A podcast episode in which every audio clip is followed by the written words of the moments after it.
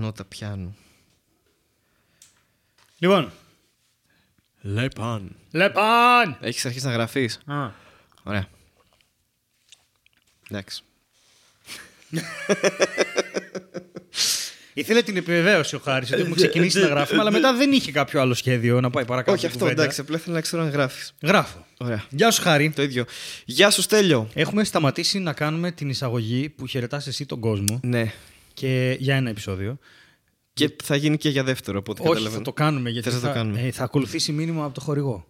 Α, ε. ναι, ωραία, εντάξει. Οκ. Α, θα, τα- τώρα, το, τώρα θα το κάνουμε. Ναι, όχι, ναι, θα, δεν, θα, δεν θα το γράψουμε. το- Θα το γράψω Ναι, εγώ μετά. το αλλά γράψεις τώρα εσύ θα, μετά. ακολου- θα ακουθεί- ακουστεί το μήνυμα και θα πεις εσύ το γεια σας. εντάξει, το έχω. ωραία. Θα το πω, ε. Ναι. Θες να βαρέσουμε παλαμάκι for old time's sakes; OK. Έλα. Τρία, δύο, ένα. Το παρόν επεισόδιο είναι μια χορηγία του όλα.gr. Το site αυτό είναι ένα υπέροχο site. Έχει πάνω από 240.000 κωδικούς και πρόκειται για ένα site μεταπώλησης.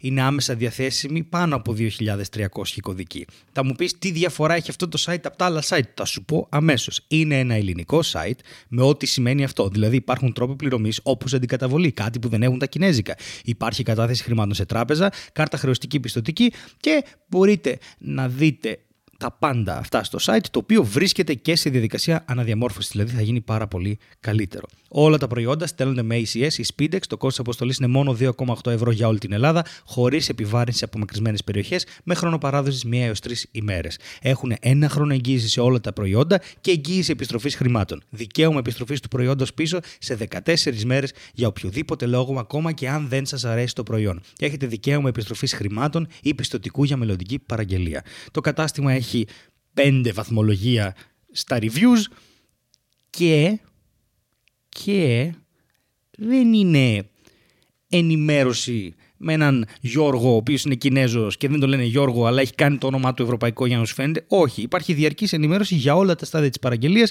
με μήνυμα στο κινητό και email. Μπορείτε να βρείτε όλες τις πληροφορίες ακριβώς από κάτω και κάνοντας κλικ στα δικά μας link, βοηθάτε εμάς και το site να ξέρουν ότι έχετε έρθει από εμάς και τέλος πάντων, γενικά βοηθάτε το χορηγό μας, ρε παιδί μου, όλα.gr. Από κάτω. Άντε, πάμε στο επεισόδιο. Γεια σας, καλώς ήρθατε σε ένα ακόμα επεισόδιο Μαρμελάδα Φράουλα. Εδώ με το Στέλιο Ανατολίτη. Και το Χάρη Νταρζάνο. Όχι. Ναι, τι κάνετε, είστε τι καλά; κάνετε, μην απαντάτε μόνοι σας ναι, στα κτέλ. δεν είναι χρειάζεται, άσχημο. ναι. Ναι. Αλλά Καλό είναι να ρωτάμε γενικά, γιατί δεν τους ρωτάμε συνηθωστικά. Απαντήστε κάτω στα σχόλια του, του Spotify που δεν έχει. Τι κάνετε. Που, που είναι τελείως muted έτσι, δεν μπορούν να κάνουν τίποτα. τίποτα δεν μπορούν να κάνουν. μπορούν Είναι κάνουν τίποτα. παγιδευμένοι με εμάς. με Εντάξει. μένα δηλαδή και εσένα Ναι, που είσαι μόνος μια στα- εκδοχή του εαυτού μου. Σωστά. Στα σχόλια του καναλιού του Στέλιου στο YouTube μπορείτε να σχολιάσετε ό,τι θέλετε. Στα υπόλοιπα απλά ακούτε. Είναι έτσι μια μονόδρομη σχέση. Σωστά δεν είναι το μονόδρομο. Μονο, Μονόδρομη. Όχι, Αμφίδρομη δεν είναι όταν αμφίδρομη. είναι και τα δύο. Ναι. Full duplex, half ε, single, τα θυμάσαι αυτά; Ναι, Τα πρότυπα στην πληροφορική στο γυμνάσιο; ναι, τα θυμάμαι. Επίσης, Και επίσης τα σπούδασες μετά. Όχι, αλλά ε, μου- για κάποιο λόγο μου ακούστηκε σαν ε, ε, μάρκα προφυλακτικών. Δεν ξέρω Η γιατί. half duplex. Πώς μπορεί να είναι ένα half duplex προφυλακτικό, αλλά οποιοδήποτε είδους, όχι μόνο για το σεξ. Τι, υπάρχουν άλλα προφυλακτικά; Ας πούμε ένα αλεξίσφαιρο γυλαίκο. Είναι κάποιο είδους προφύλαξη. Α, τέτοιο, να είναι ναι. half duplex. Προφυλακτήρας αυτοκινήτου. Δηλαδή αν από το σώμα σου βγει με βία μια σφαίρα, θα φύγει. Αλλά αν πάει να μπει με βία, θα σταματήσει. Θα σταματήσει, ναι. Είναι για αυτή την κατηγορία ανθρώπων που πυροβολάνε από το σώμα τους και χρειάζονται. Είναι, είναι η κατηγορία της αντίθετης σύλληψης. ναι. Έχω, Ήταν πολύ κακό αυτό. Ναι. μπορεί να- μπορούμε να εφαρμόσουμε το concept της τεχνολογίας σε άσχετα πράγματα. ναι. Δηλαδή, ας πούμε, ένα, σ- ένα σπίρτο το οποίο έχει, στο οποίο έχει επέλθει το singularity και είναι πλέον α, κανονική νοημοσύνη. Θα τραγουδάει το «Και εγώ με...» Γεια σου και θα μπορεί να το τραγουδήσει.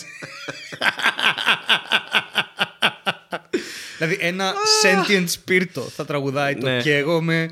Αναμενιά σου κι εγώ με. Ε, Καταρχάς, εγώ γελάω γιατί δεν ξέρω το τραγούδι. Απ' πρώτα τη απ' όλα. μάτια σου κι εγώ με.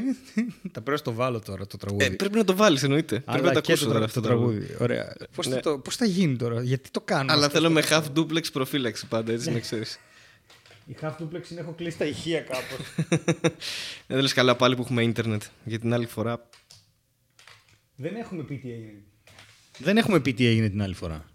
Ε, έχουμε, δεν έχουμε πει. Όχι. Είχαμε πει. Όχι, δεν νομίζω. Α, Όχι, είχαμε λες. πει ότι είχε βρέξει και. Ε, τα είχαμε πει αυτά, ναι. Δεν τα ξαναλέμε. Ξέρεις και τι, και τώρα θα παραλαμβανόμαστε. ξεκινήσουμε με follow-up, το οποίο είναι πολύ κακό. Κώστας χαριτοδιπλωμένος. Περίμενε.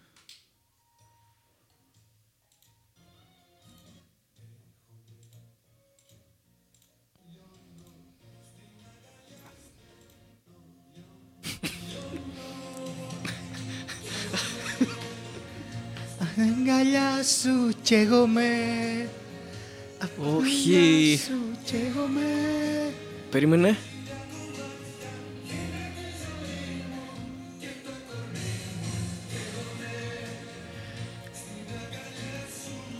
Δεν μπορεί, Οκ. Δεν μπορεί να μην θυμάσαι το καίγομαι. Κάποιο κομμάτι του μυαλού μου έκανε recovery τώρα, σαν τα Windows. Α, ένα, πήγες ένα σε- partition Αυτό, έκανε ορίστε, recovery. βλέπεις κομμάτια Ναι. της τεχνολογίας που στο, το μυαλό σου που έχει partition recovered.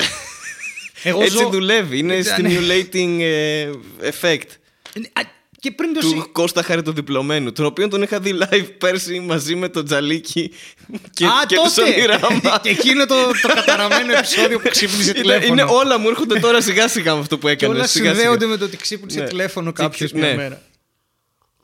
Κρίμα. Τι; κρίμα. Κρίμα για όλα αυτά που έχουμε ζήσει.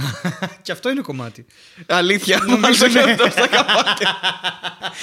DJ Sessions τέλειωσε Ανατολίτης. Για όσα έχουμε ζήσει, τίποτα δεν θα μας χωρίσει. Φίλοι για Για πάντα, πάντα, εγώ και εσύ. Φίλοι για όλα στη ζωή. Φίλοι για όσα έχουμε ζήσει, να το τίποτα δεν θα, μας μας χωρίσει. Που, Δεν- ναι, ήταν αυτό- πολύ άβολο. είναι καλύτερο όταν ήμασταν μακριά με το στέλιο. Δεν ακόμα χειρότερο. Γιατί δεν φτάνει που ακούω τη φωνή του να τραγουδάει και έκανα κι εγώ. Έκανες δεύτερες. backing vocals Backing κανονικά. vocals, ναι. Έκανε αυτή τη, το, τη χοροδία. Ναι, η οποία στο κομμάτι του χαρτοδιπλωμένου το βλέπεις δίνει πόνο. Και εγώ... Κάνει κάτι... Πιάνει κάτι γαμημένες νότες. Εντάξει, καίγονται οι άνθρωποι. Άμα είδες και Η το αλήθεια βίντεο είναι κλιπ, ότι όταν είχε πολύ καίγεσαι ζέστη. παίζει είχε ζέστα στην έρημο εκεί μετά. δεν ξέρω, είχε όντως, ήταν στην έρημο, δεν ήταν. Ναι, κάπου πήγαν και το γύρισαν αυτό. Μας Ήταν η τρολάρει εποχή ο που μπορούσε ο χαρτοδιπλωμένος. χαρτοδιπλωμένος να πάει στην κόμπη για να γυρίσει ένα κομμάτι που λέει και εγώ με... Και μετά από 20 χρόνια μην το θυμάται κανένας. Ναι. Η έρημο σίγουρα όχι. Πού είναι η έρημος αυτή, στην Αφρική; Η κόμπη, νομίζω ναι. Έχει ωραίο όνομα το, το Γκόμπι. Κόμπη. Η κόμπη Μπράιαντ Κόμπι. έρημος. Και είναι σαν, σαν- αυτό είναι σαν ε, τέτοιο, σαν μάρκα συναγερμού. What? Σε- Δεν ξέρω, κάτι τέτοιο μου ακούγεται. Κόμπη Security Systems. Ναι, τέτοια φάση. Τα Δεν οποία θα φωνάζουν μπορούσε. και εγώ με, και εγώ με, και εγώ. Όταν καίγεται το σπίτι σου. Βάζει χαρτοδιπλωμένο. Και σκάει η αστυνομία, ξέρω εγώ. Και σκάει πυροσβεστική κατευθείαν, δεν κάνει αστυνομία. Ειδική συναγερμή. Κόμπι. Ωραία, να σου πω κάτι. Εγώ δεν έχω πολλές ελπίδες για αυτό το επεισόδιο. Να σου πω σήμερα. κάτι, Δεν- πίστευα ότι θα ξεκινούσε έτσι το επεισόδιο; Όχι, δεν είχα καμία ιδέα. Ωραία. Και έχουμε βάλει και καφέ. Ναι. Καλύτερα να ήταν κάτι άλλο. Νερό ίσως. Χρειάζεται περισσότερο. Γιατί καίγομαι. ε, δεν σου έχω φέρει νερό μεταξύ. Καλά, θα σου Ε, φέρω. δεν πειράζει, δεν πειράζει τέλειο. Ε, ωραία, Ξέρουμε όλοι πώς, πόσο πώς φιλόξενος. πέρασαν οι τελευταίες σου δύο εβδομάδες; Τελευταίες δύο εβδομάδες. Δεν θυμάμαι καθόλου συνήθως. Θα ξεκινήσω με, με τη χτεσινή ημέρα. Οκ. Τη χτεσινή ημέρα, λοιπόν, κάποια μέρα δηλαδή στο παρελθόν από τη στιγμή που ακούτε αυτό το επεισόδιο και Τις έχει προάλλες, μεταφραστεί. ας πούμε, που είναι Τις εκεί που προάλλες συμβαίνουν λένε όλα και οι τα κωμικοί, κωμικά ναι, δρώμενα. όλα αυτά που λέει και ο Τιτκόβ.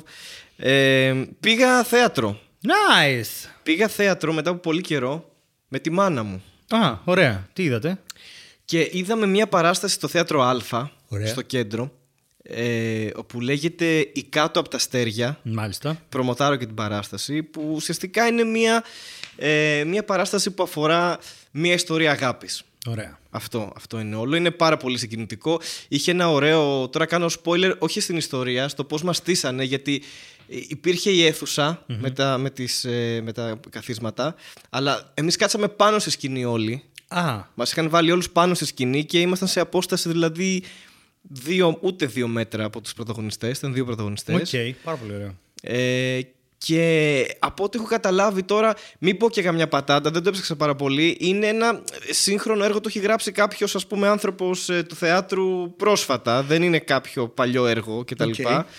Και το έχουν σκηνοθετήσει εκεί και ο πρωταγωνιστής νομίζω σκηνοθετούσε. Ε, και ήταν έτσι πάρα πολύ δυνατό και αστείο και συγκινητικό. Ήταν πάρα πολύ ωραίο το κείμενο, εμένα μ' άρεσε. Και μ' άρεσε γιατί, και, ξέρεις, φάνηκε ότι στο θέατρο δεν μπορείς, όχι δεν μπορείς, δεν χρειάζεται να κάνεις και πολλά πράγματα άμα είναι καλό το, το έργο σαν κείμενο, σαν σκηνοθεσία κτλ. Δηλαδή με τα απλά τους ρούχα που ήρθαν οι ηθοποιοί παίξανε, με τρεις καρέκλες πάνω στη σκηνή και πέντε πεταμένα χαρτιά. Δεν είχε κάτι ιδιαίτερο η παράσταση. Οκ, είναι, Σαν, ξέρεις τι, ε, είναι, ε, το, το πιστεύω αυτό γενικά σαν. Επειδή το έχω κάνει κιόλα, έχω αναγκαστεί να το κάνω. Γιατί όταν, όταν ξεκίνησα εγώ να δουλεύω ως οθη- ε,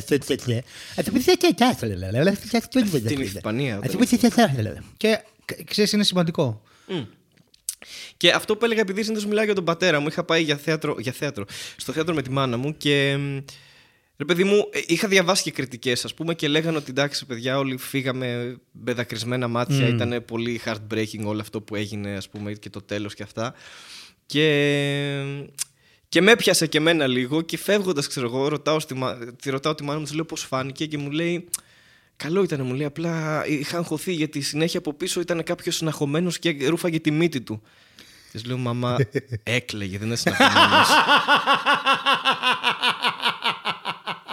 και εκεί κατάλαβα πόσο ανέστη είναι η μάνα μου αυτό. δε. Τόσα Λέω, χρόνια το που κατάλαβες μεγάλωνα- πόσο δυνατό ήταν το έργο. Δηλαδή, οι απέναντί μας κλαίγανε τους έβλεπες. Μου λέει, Έλα, μωρέ τώρα πόσο. Ένα έργο ήταν, εντάξει. να, να σου πω, όχι. ε, Πας καλά, έχεις μεγαλώσει δύο παιδιά, πας καλά. Ναι. Μάλλον γι' αυτό. Μάλλον γι' αυτό. Δηλαδή πιστεύω σε κάποια φάση ότι κάποιοι άνθρωποι ξεπερνάνε τα πάντα και μένουν με μια πολύ έτσι μπλαζέ αντιμετώπιση των πάντων. Μπορεί, εντάξει, εντάξει. Και η μάνα μου έχει περάσει και πολύ δύσκολες καταστάσεις, οπότε λίγο ναι, το, το καταλαβαίνω αυτό. Εγώ το παιδί έχω μου, αλλά- φάει αυτό σαν ε, το, το μούδιασμα, το συναισθηματικό μετά από πάρα πολύ άσχημες καταστάσεις για πάρα πολλά χρόνια. Συν την κατάθλιψη, η οποία το κάνει ακόμα χειρότερο. Αλλά το να μην αντιδράω, ας πούμε, και απλά όλα να έχουν μια ετεροχρονισμένη αντίδραση, ας πούμε, πέρα από μια στιγμία, που είναι και φιλοσοφικά κάποιος θα πει ότι είναι και αυτό το, το, το ιδεώδες, δηλαδή το να μην αντιδράς σπασμωδικά με βάση αυτό που ορίζει το σώμα σου ή οι προκαταλήψεις σου σε κάτι, αλλά με τον καιρό αυτό να γίνεται ένα ενεργό βίωμα το οποίο, ξέρω, ξέρεις, κάπως ο αυθορμητισμός, ο συγκινησιακός φόρτος της στιγμής να μπορεί να, να μην είναι το, το δεύτερο μήνυμα, να είναι το πρώτο. Και τώρα μιλάω σαν... Το, το καταλαβαίνω. Σε- Είναι, ας πούμε, σαν να, να έχεις το σπίτι σου να καίγεται και Ναι. μετά να δεις το κομμάτι του χαρτοδιπλωμένου Ναι, στο αυτό. βίντεο κλειπ. Αυτό. και αργότερα να καταλάβεις ότι αυτά κάπως ταιριάζουν άσχετα αν έχασες όλη την περιουσία. ε, έχουμε, κάνει, καλά, έχουμε κάνει τρελό roller coaster μέσα σε 10 λεπτά, 12 Εντάξει, δεν λεπτά. πειράζει. Έχουμε πάει... Είναι εκεί που σβήνουν και πιο πολύ, ξέρεις. Οι χρήστες, Εκεί, ναι, εκεί, ισχύει, εκεί, εκεί που ισχύει. σταματάνε συνήθως. Ισχύει, Οπότε ναι. μέχρι τώρα καλό ήταν το Καλά επεισόδιο. ήταν, ναι, εντάξει, καλά ήταν. Να Θα είστε πούμε καλά. κι άλλα μετά. Αλλά Όσοι ναι. κλείνετε το επεισόδιο τώρα, πήρατε μια γεύση για το τι θα μπορούσατε να είχατε κερδίσει αν μένατε μαζί μας για πάντα. Γιατί αυτά γίνονται στο τέλος συνήθως. Στο τέλος. Δηλαδή πρέπει να ακούσετε όλη την ώρα. Όλοι, όλοι. Όλη, όλη την ώρα. Όλοι. παιδιά. Ε, αυτό που ξεκίνησα να λέω και έκανα σαρδάμ πριν ήταν Ναι. ότι έζησα ως ηθοποιός το όχι σκηνικά, όχι σκουπίδια σε θάλασσες και ακτές Και πλαστικά. και επίσης. πλαστικά πάντα, πάνω απ' όλα και half duplex ε, προφυλακτικά ίσως. Αλλά ο λόγος ήταν γιατί η κρίση σε έφερε σε ένα βαθμό να αντιμετωπίσεις το θέατρο ως κάτι γυμνό εντελώς. Ε, Δεν θα έχω μια μεγάλη παραγωγή η οποία μπορεί να κρύψει και πράγματα.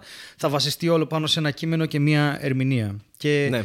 Ισχύει ότι αν ένα κείμενο είναι πάρα πολύ δυνατό, μπορείς να το πλαισιώσεις με μια όχι τόσο δυνατή ερμηνεία, αλλά νομίζω ότι δεν είδατε αυτό. Νομίζω ότι είδατε και μια πολύ καλή ερμηνεία η οποία το απογείωσε. Ναι, υπήρχαν Νομίζω, και χωρίς δύο να καλές ξέρω τα ερμηνείες. παιδιά, Ναι, ας ναι. πούμε, ναι, γιατί μπορείς να διαλύσεις κείμενα με κακές ερμηνείες, ας πούμε. Δεν είναι. Ω, Ναι, αλλά σίγουρα φαίνεται ότι αφορά ρε παιδί μου τη σύγχρονη εποχή. Δηλαδή οι πρωταγωνιστές είναι 32-33 αυτή τη στιγμή. Ναι. Και υπήρ- εκτελισόταν ένα love story ή ξέρεις κάπως το αφηγούνταν Ε, από, το, από όταν γνωριστήκανε στο σχολείο, ας πούμε. Ναι. Και με αυτά που λένε και τις αντιδράσεις τους και αυτά που συμβαίνουν καταλαβαίνεις το τι γίνεται, ποια ήταν η ιστορία τους και το τι συνέβη. ναι. Ε, υπήρχαν και οι δύο ήταν πολύ καλές ερμηνείες και το κείμενο μου άρεσε, αλλά αυτό ήταν πολύ... δεν ήταν προσαρμοσμένο, ήταν γραμμένο στη σύγχρονη εποχή ουσιαστικά. Οπότε Ναι. Μπορεί να δεν, δεν έχω ιδέα. Ξέρεις τι μου έχει λείψει. Δεν, δεν πηγαίνω πλέον θέατρο γιατί είναι οι μέρες που δουλεύω τέτοιες και δεν γιατί αντέχω κάνεις κιόλας. θέατρο, γιατί είσαι Εντάξει, στο θέατρο; Κοίτα, θέατρο δεν κάνω πλέον. Stand-up κάνω και αυτοσχεδιαστικό θέατρο ίσως. Αυτό ήθελα να πω, ότι Αλλά- είσαι στο θέατρο. Ναι, είμαι είμαι στο, σε αυτήν τη δουλειά, οπότε είναι πολύ δύσκολο. Αλλά βλέπω ότι αρχίζουν και ανεβαίνουν. Ανεβαίνει η Γιασμίνα Ρεζά με το Art που είχε πριν Πασόπουλο πέρυσι, φέτος τον αλλάξανε. Ε, ανεβαίνει η Edward Albee, ανεβαίνει η Tennessee Williams. Δηλαδή αρχίζουμε και πηγαίνουμε λίγο στα σύγχρονα αυτή τη στιγμή. Ναι. Έχουμε έναν Εμίλιο Χιλάκη, ο οποίος έχει πάρει τον Shakespeare αγκαλιά και τον πηγαίνει, ας πούμε. Ναι, ήμουνα ανάμεσα σε αυτό. Ε, ναι. Παίζει όνειρο θερινής δικτός Ναι. Καλά, είναι εργάρα. του Χιλάκη Είναι εργάρα το όνειρο θερινής νυχτό γενικά. και παίζει και ο Δημήτρης Πιατάς που μου άρεσε πάρα πολύ σε αυτό. Ε, Και καλά, τελικά είμαι σίγουρος καταλήξαμε- ότι ο Χιλάκης κάνει καλή δουλειά σε όλα αυτά, αλλά υπάρχει και μοντέρνο θέατρο το οποίο δεν το βλέπουμε τόσο συχνά, θεωρώ. Μπορεί να κάνω και μεγάλο λάθος, παρά μόνο από μικρές ομάδες και τέτοια. Και είναι ωραίο να βλέπεις και σύγχρονο θέατρο. Είναι ωραίο να βλέπεις γενικά θέατρο. Ε, δηλαδή η εμπειρία, ε, εγώ ας πούμε το πηγαίνω και έχω... Είναι σαν ιεροτελεστία ρε παιδί μου. Δηλαδή είμαι εκεί και προσέχω και παρατηρώ τη, την ακρίβεια που έχει ο κάθε Ναι, ναι, ναι. ηθοποιός, Ναι, την το πειθαρχία. βήμα που Ναι, θα ναι, ναι, κάνει, ναι, ναι. ας πούμε, ε, πολύ συγκεκριμένες κινήσεις, ότι τώρα άμα δεν πετύχαινε αυτό πώς θα το έκανε και μια άλλη βραδιά άμα δεν έπαιζε έτσι και άμα κάνει σαρδάμ και άμα...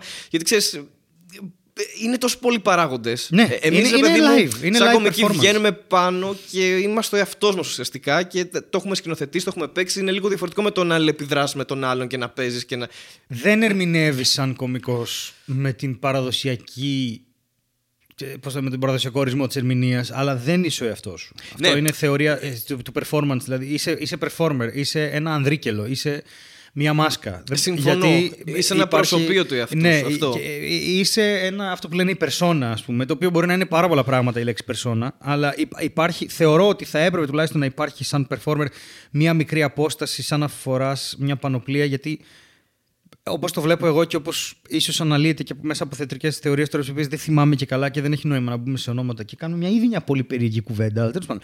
Ε, θεωρώ ότι έχω ανέβει ας πούμε, να παίξω σε 400 άτομα ή σε 2.500 σε 2.200 άτομα και δεν θεωρώ ότι ο εαυτός μου είναι χτισμένος Γι' αυτό το για πράγμα. αυτό το πράγμα, για να αντέξει την πίεση 2.200 ατόμων, ας πούμε, να, να γελάνε με αυτά που λέει. Νομίζω ότι είναι πολύ κοντά στην τρέλα για μένα, έτσι, για την Ναι, ναι. ιδιοσυγκρασία τη δική μου. Καταλαβαίνω τι λες. Ή και 100 άτομα να είναι, τα οποία εκείνη τη στιγμή αυτός που αναλαμβάνει τα ενία δεν είμαι εγώ ακριβώς. Είναι μια παράλληλη δράση, σαν να τρέχει ένα κώδικα εκείνη την ώρα το κεφάλι μου. Και εκείνη την- Συμφωνώ. γιατί είμαι έτοιμος να απαντήσω με, με μια ταχύτητα την οποία δεν έχω στην πραγματική μου ζωή. Είμαι μια, είτε με μια οργή, είτε με μια ξυπνάδα, είτε με μια σπιρτάδα που δεν έχω στην κανονική μου ζωή. Είμαι πολύ πιο.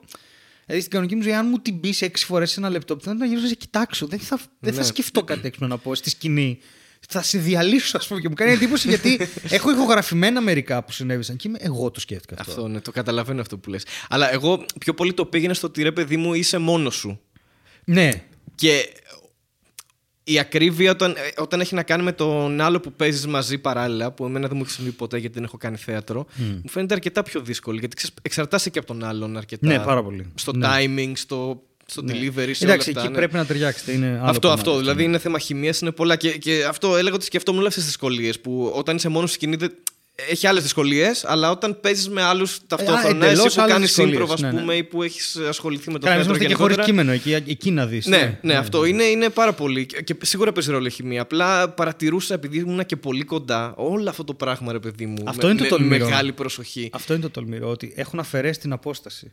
Και το, σίγουρα έχει και πολύ ρεαλιστικό παίξιμο σε σημεία. Γιατί, Πολύ. ναι. Ναι.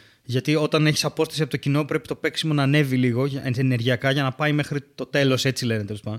Οπότε δεν θα είχε πολύ μεγάλες κινήσεις. Θα ήταν σαν να βλέπεις λίγο κινηματογράφο live από Ναι, ό,τι κάπως καταλαβαίνω. έτσι, Ναι, για κάπως να έτσι. φέρεις το κοινό τόσο κοντά, πρέπει να είσαι πολύ, πάρα πολύ σίγουρος για την ενέργειά σου και το πώς είναι.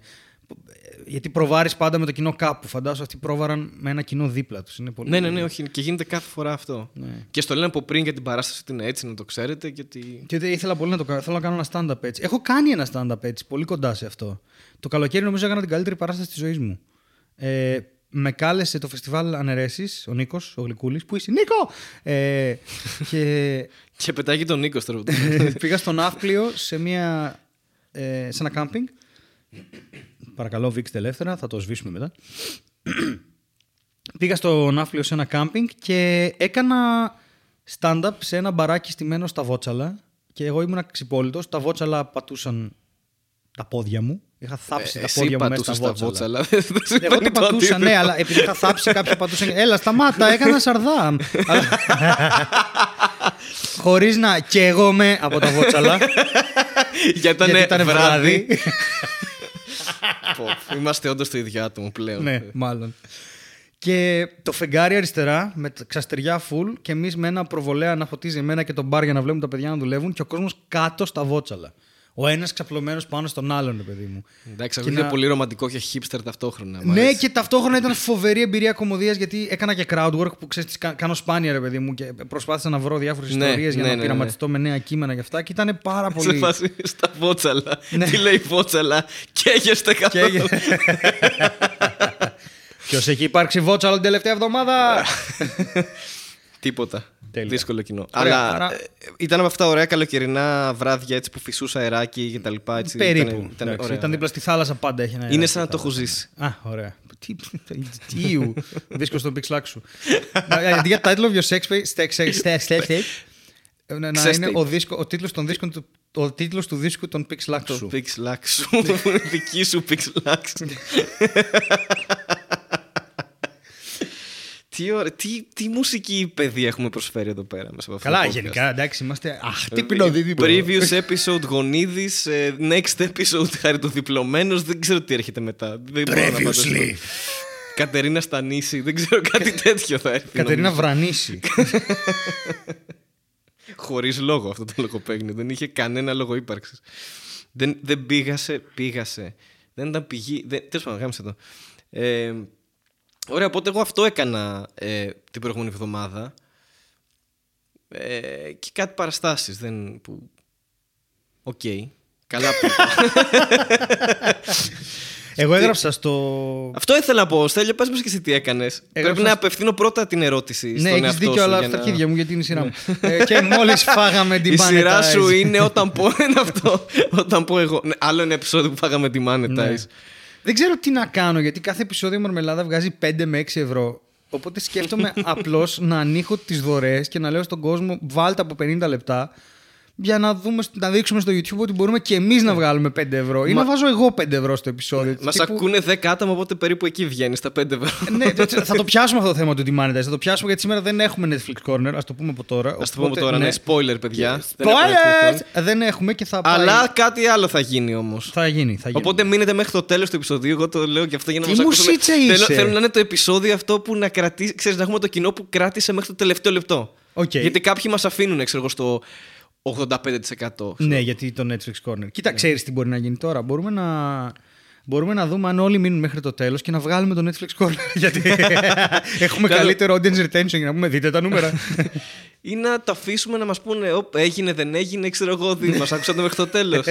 και, θα, και θα είναι, ξέρεις, τι είπε από κάτω, παιδιά, πολύ ωραίο το Netflix που βγάλατε την προηγούμενη καλό, φορά. λέ, μην το αφήσετε να φύγει. Ε, εγώ τελείωσα το tour. Τελείω, τελείωσα, σταμάτησα να, να τρέχω από εδώ και από εκεί. Ωραία. Σταμάτησα να τρέχω από εδώ και από εκεί. Είναι, Επιτέλους. ο Νοέμβριος ήταν απίστευτα κουραστικός. Ε, ε, φρίκαρα λίγο. Ε, ε, είχα παραστάσει κάθε μέρα και με καινούργια κείμενα και διαπίστωσα ότι σε κάποια φάση ανέβηκα στη σκηνή και είπα κείμενο σε αυτόματο πιλότο. Και ήμουνα wow. Δεν είχε κοινό δηλαδή. Όχι, είχε κοινό ρε, βλαμμένο. Πω. Είναι μια Και διαδικασία. εγώ με. Από τα αστείο! Και εγώ. Όπου κολλάει παντού αυτό τώρα. Θα σε γαμίσω στα καίγομαι σήμερα. Ωραία. λέγεται. Και άλλο demonetize. Μπορείς να ξαναφάει demonetize. Άξιζε τον κόπο 100%. Demonetize. Θα το βάζεις μετά από κάθε καίγομαι. Πώς ήταν στον Real Tournament. Ultra kill. Θα βάζουμε Demonetize. YouTube thinks you're not monetized. Headshot. Headshot. All of that. Ultra demonetized. Θα πάρουμε επιστροφή φόρο αυτό το monetize. Είχε ένα αστείο κούδας που έλεγε για έναν παρουσιαστή, μην αναφέρω το όνομα, live δεν μπορεί να σε κάνουν και πολλά, αλλά που έλεγε ότι εντάξει είναι απλό γιατί αυτός έπαθε σύνδρομο down και ξαναέπαθε σύνδρομο down. Σε φάση τόσο προβληματικός. ναι. Ε, αλλά ναι.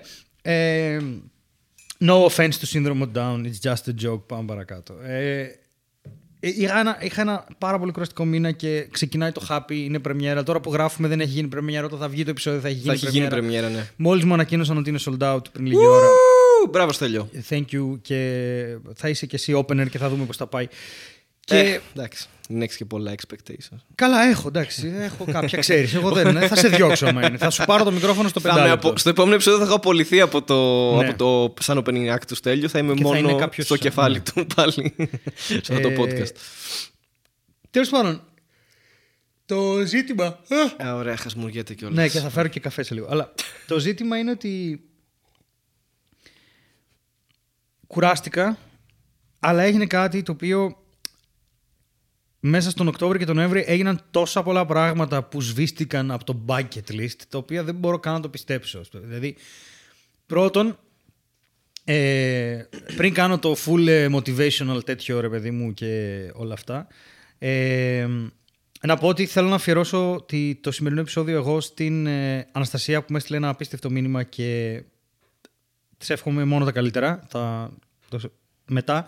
Αλλά τέλος πάντων, ας είναι στο 25ο λεπτό. Ξέρω ότι το ακούει, θα καταλάβει, ναι. Και Αναστασία, σε ευχαριστώ για όλα και θα το συζητήσουμε και από κοντά. Και ε, είδα πρώτα απ' όλα πήγα στο Athens Con για πρώτη φορά στη ζωή μου ως ε, άνθρωπος που είχε να δώσει έργο. Και όχι ως άνθρωπος ο οποίος πήγε, πήγε να αγοράσει κόμιξ όπως είχαμε πάει μαζί. Και, ναι. ναι. Το οποίο ήταν όνειρο ζωής να είμαι εκεί. Όχι με το λογοτεχνικό μου βιβλίο, με το δικό μου κόμικ, αλλά θα φροντίσω να μην αργήσει και αυτό. Δεν θα το ζωγραφίσω εγώ, εγώ γράφω. Ναι. Ζωγράφιζα κάποτε, πλέον δεν χρειάζεται να, το, να πούμε τη λέξη ζωγραφίζω δίπλα στο στέλιος. Είναι, ε, είναι μια προσβολή. θα αρχίσει να τραγουδάει το μολύβι και έγομαι και τα λοιπά. θα γίνει ένα έσχο. Burn. Burn. και είχα το, είχα το, το VIP Pass και είχα το, τον πάγκο στο Solaris. Και είναι πολύ περίεργο γιατί το Solaris είναι το βιβλιοπωλείο στο οποίο ε, ήρθα πρώτη φορά στην Αθήνα το 12 ως ενήλικας μόνος μου, πέρα από τα live που έκανα και τα λοιπά. Ε, και χρειαζόμουν το Sandman, ε, όχι ψέματα, αυτό είναι το 2009 νομίζω. 2009 ήρθα πρώτη φορά, όχι 2012. Ε, πριν 10 χρόνια έψαχνα, ε, έπαιρνα τότε το Sandman, το μάζευα διακαώς το 2007 και μάζευα τα πρώτα μου... Διακαώς όταν λες... Ε, για... Και, και εγώ, μανέ! μου το έστρωσε αυτό, εντάξει. Ναι, ήταν καλό, ήταν καλό. Και εγώ χρησιμοποίησα τον, ε, τον παρατατικό. Και παρατηρώ πολλέ λέξεις έχουν να κάνουν με τη φωτιά για κάποιο λόγο. Δεν ξέρω γιατί. Φωτιά με φωτιά. Δεν αλλάζει νότα, απλά ανοίγω κλείνεις το στόμα και γαυγίζει. Στο τέλος αυτό που θα κάνουμε θα βάλουμε τραγούδια με φωτιά. και δεν κινδυνεύουμε τώρα γιατί έχουν, είναι εποχές που μπορείς να κάψεις χόρτα ε... και να μην βάλεις φωτιά στο σύμπαν. Το θυμήθηκα. Ε, μαύρη μαγιονέζα στο δίσκο Μανιτάρια και Μανιφέστα. Ε, βάλε φωτιά σε κάθε απάτη. Ε, θα σας πληρώνουμε στάχτη. Κομματάρα και δισκάρα, παιδιά. Ειδικά το ήσουν καλό ρομπότ σήμερα είναι δισκάρα. Μαύρη μαγιονέζα. Επίσης ε, υπάρχει το πιάνο φωτιά. Πιάνο φωτιά. Πιάνο. Πιάνο. Και συνεχίζει. Το οποίο μπορεί να είναι πιάνο και. Ποιο είναι ο ντράμερ τον μπλε ο Χρήστος που μου έκανε κρουστά; Πού θα έκανε. Τι εννοείς σου έκανε κρουστό. Τα φτιάχνει για το σπίτι. Τη συλλογή κρουστών που έχω, όλοι ο Χρήστο την έκανε. Ήταν καθηγητής μου, ρε. Επίσης μου έκανε φίλο για μπουγάτσα. Φοβερός ντράμερ και, και πάρα πολύ καλός καθηγητής. Ναι, μου έκανε, έκανα τζέμπε, κόγκες, αυγά. Ε, το άλλο το λατινικό, το που κάνει. Α, που κάπως λέγεται. Ναι, ναι. κάπως ξύστρα. Ε, ξέστρο.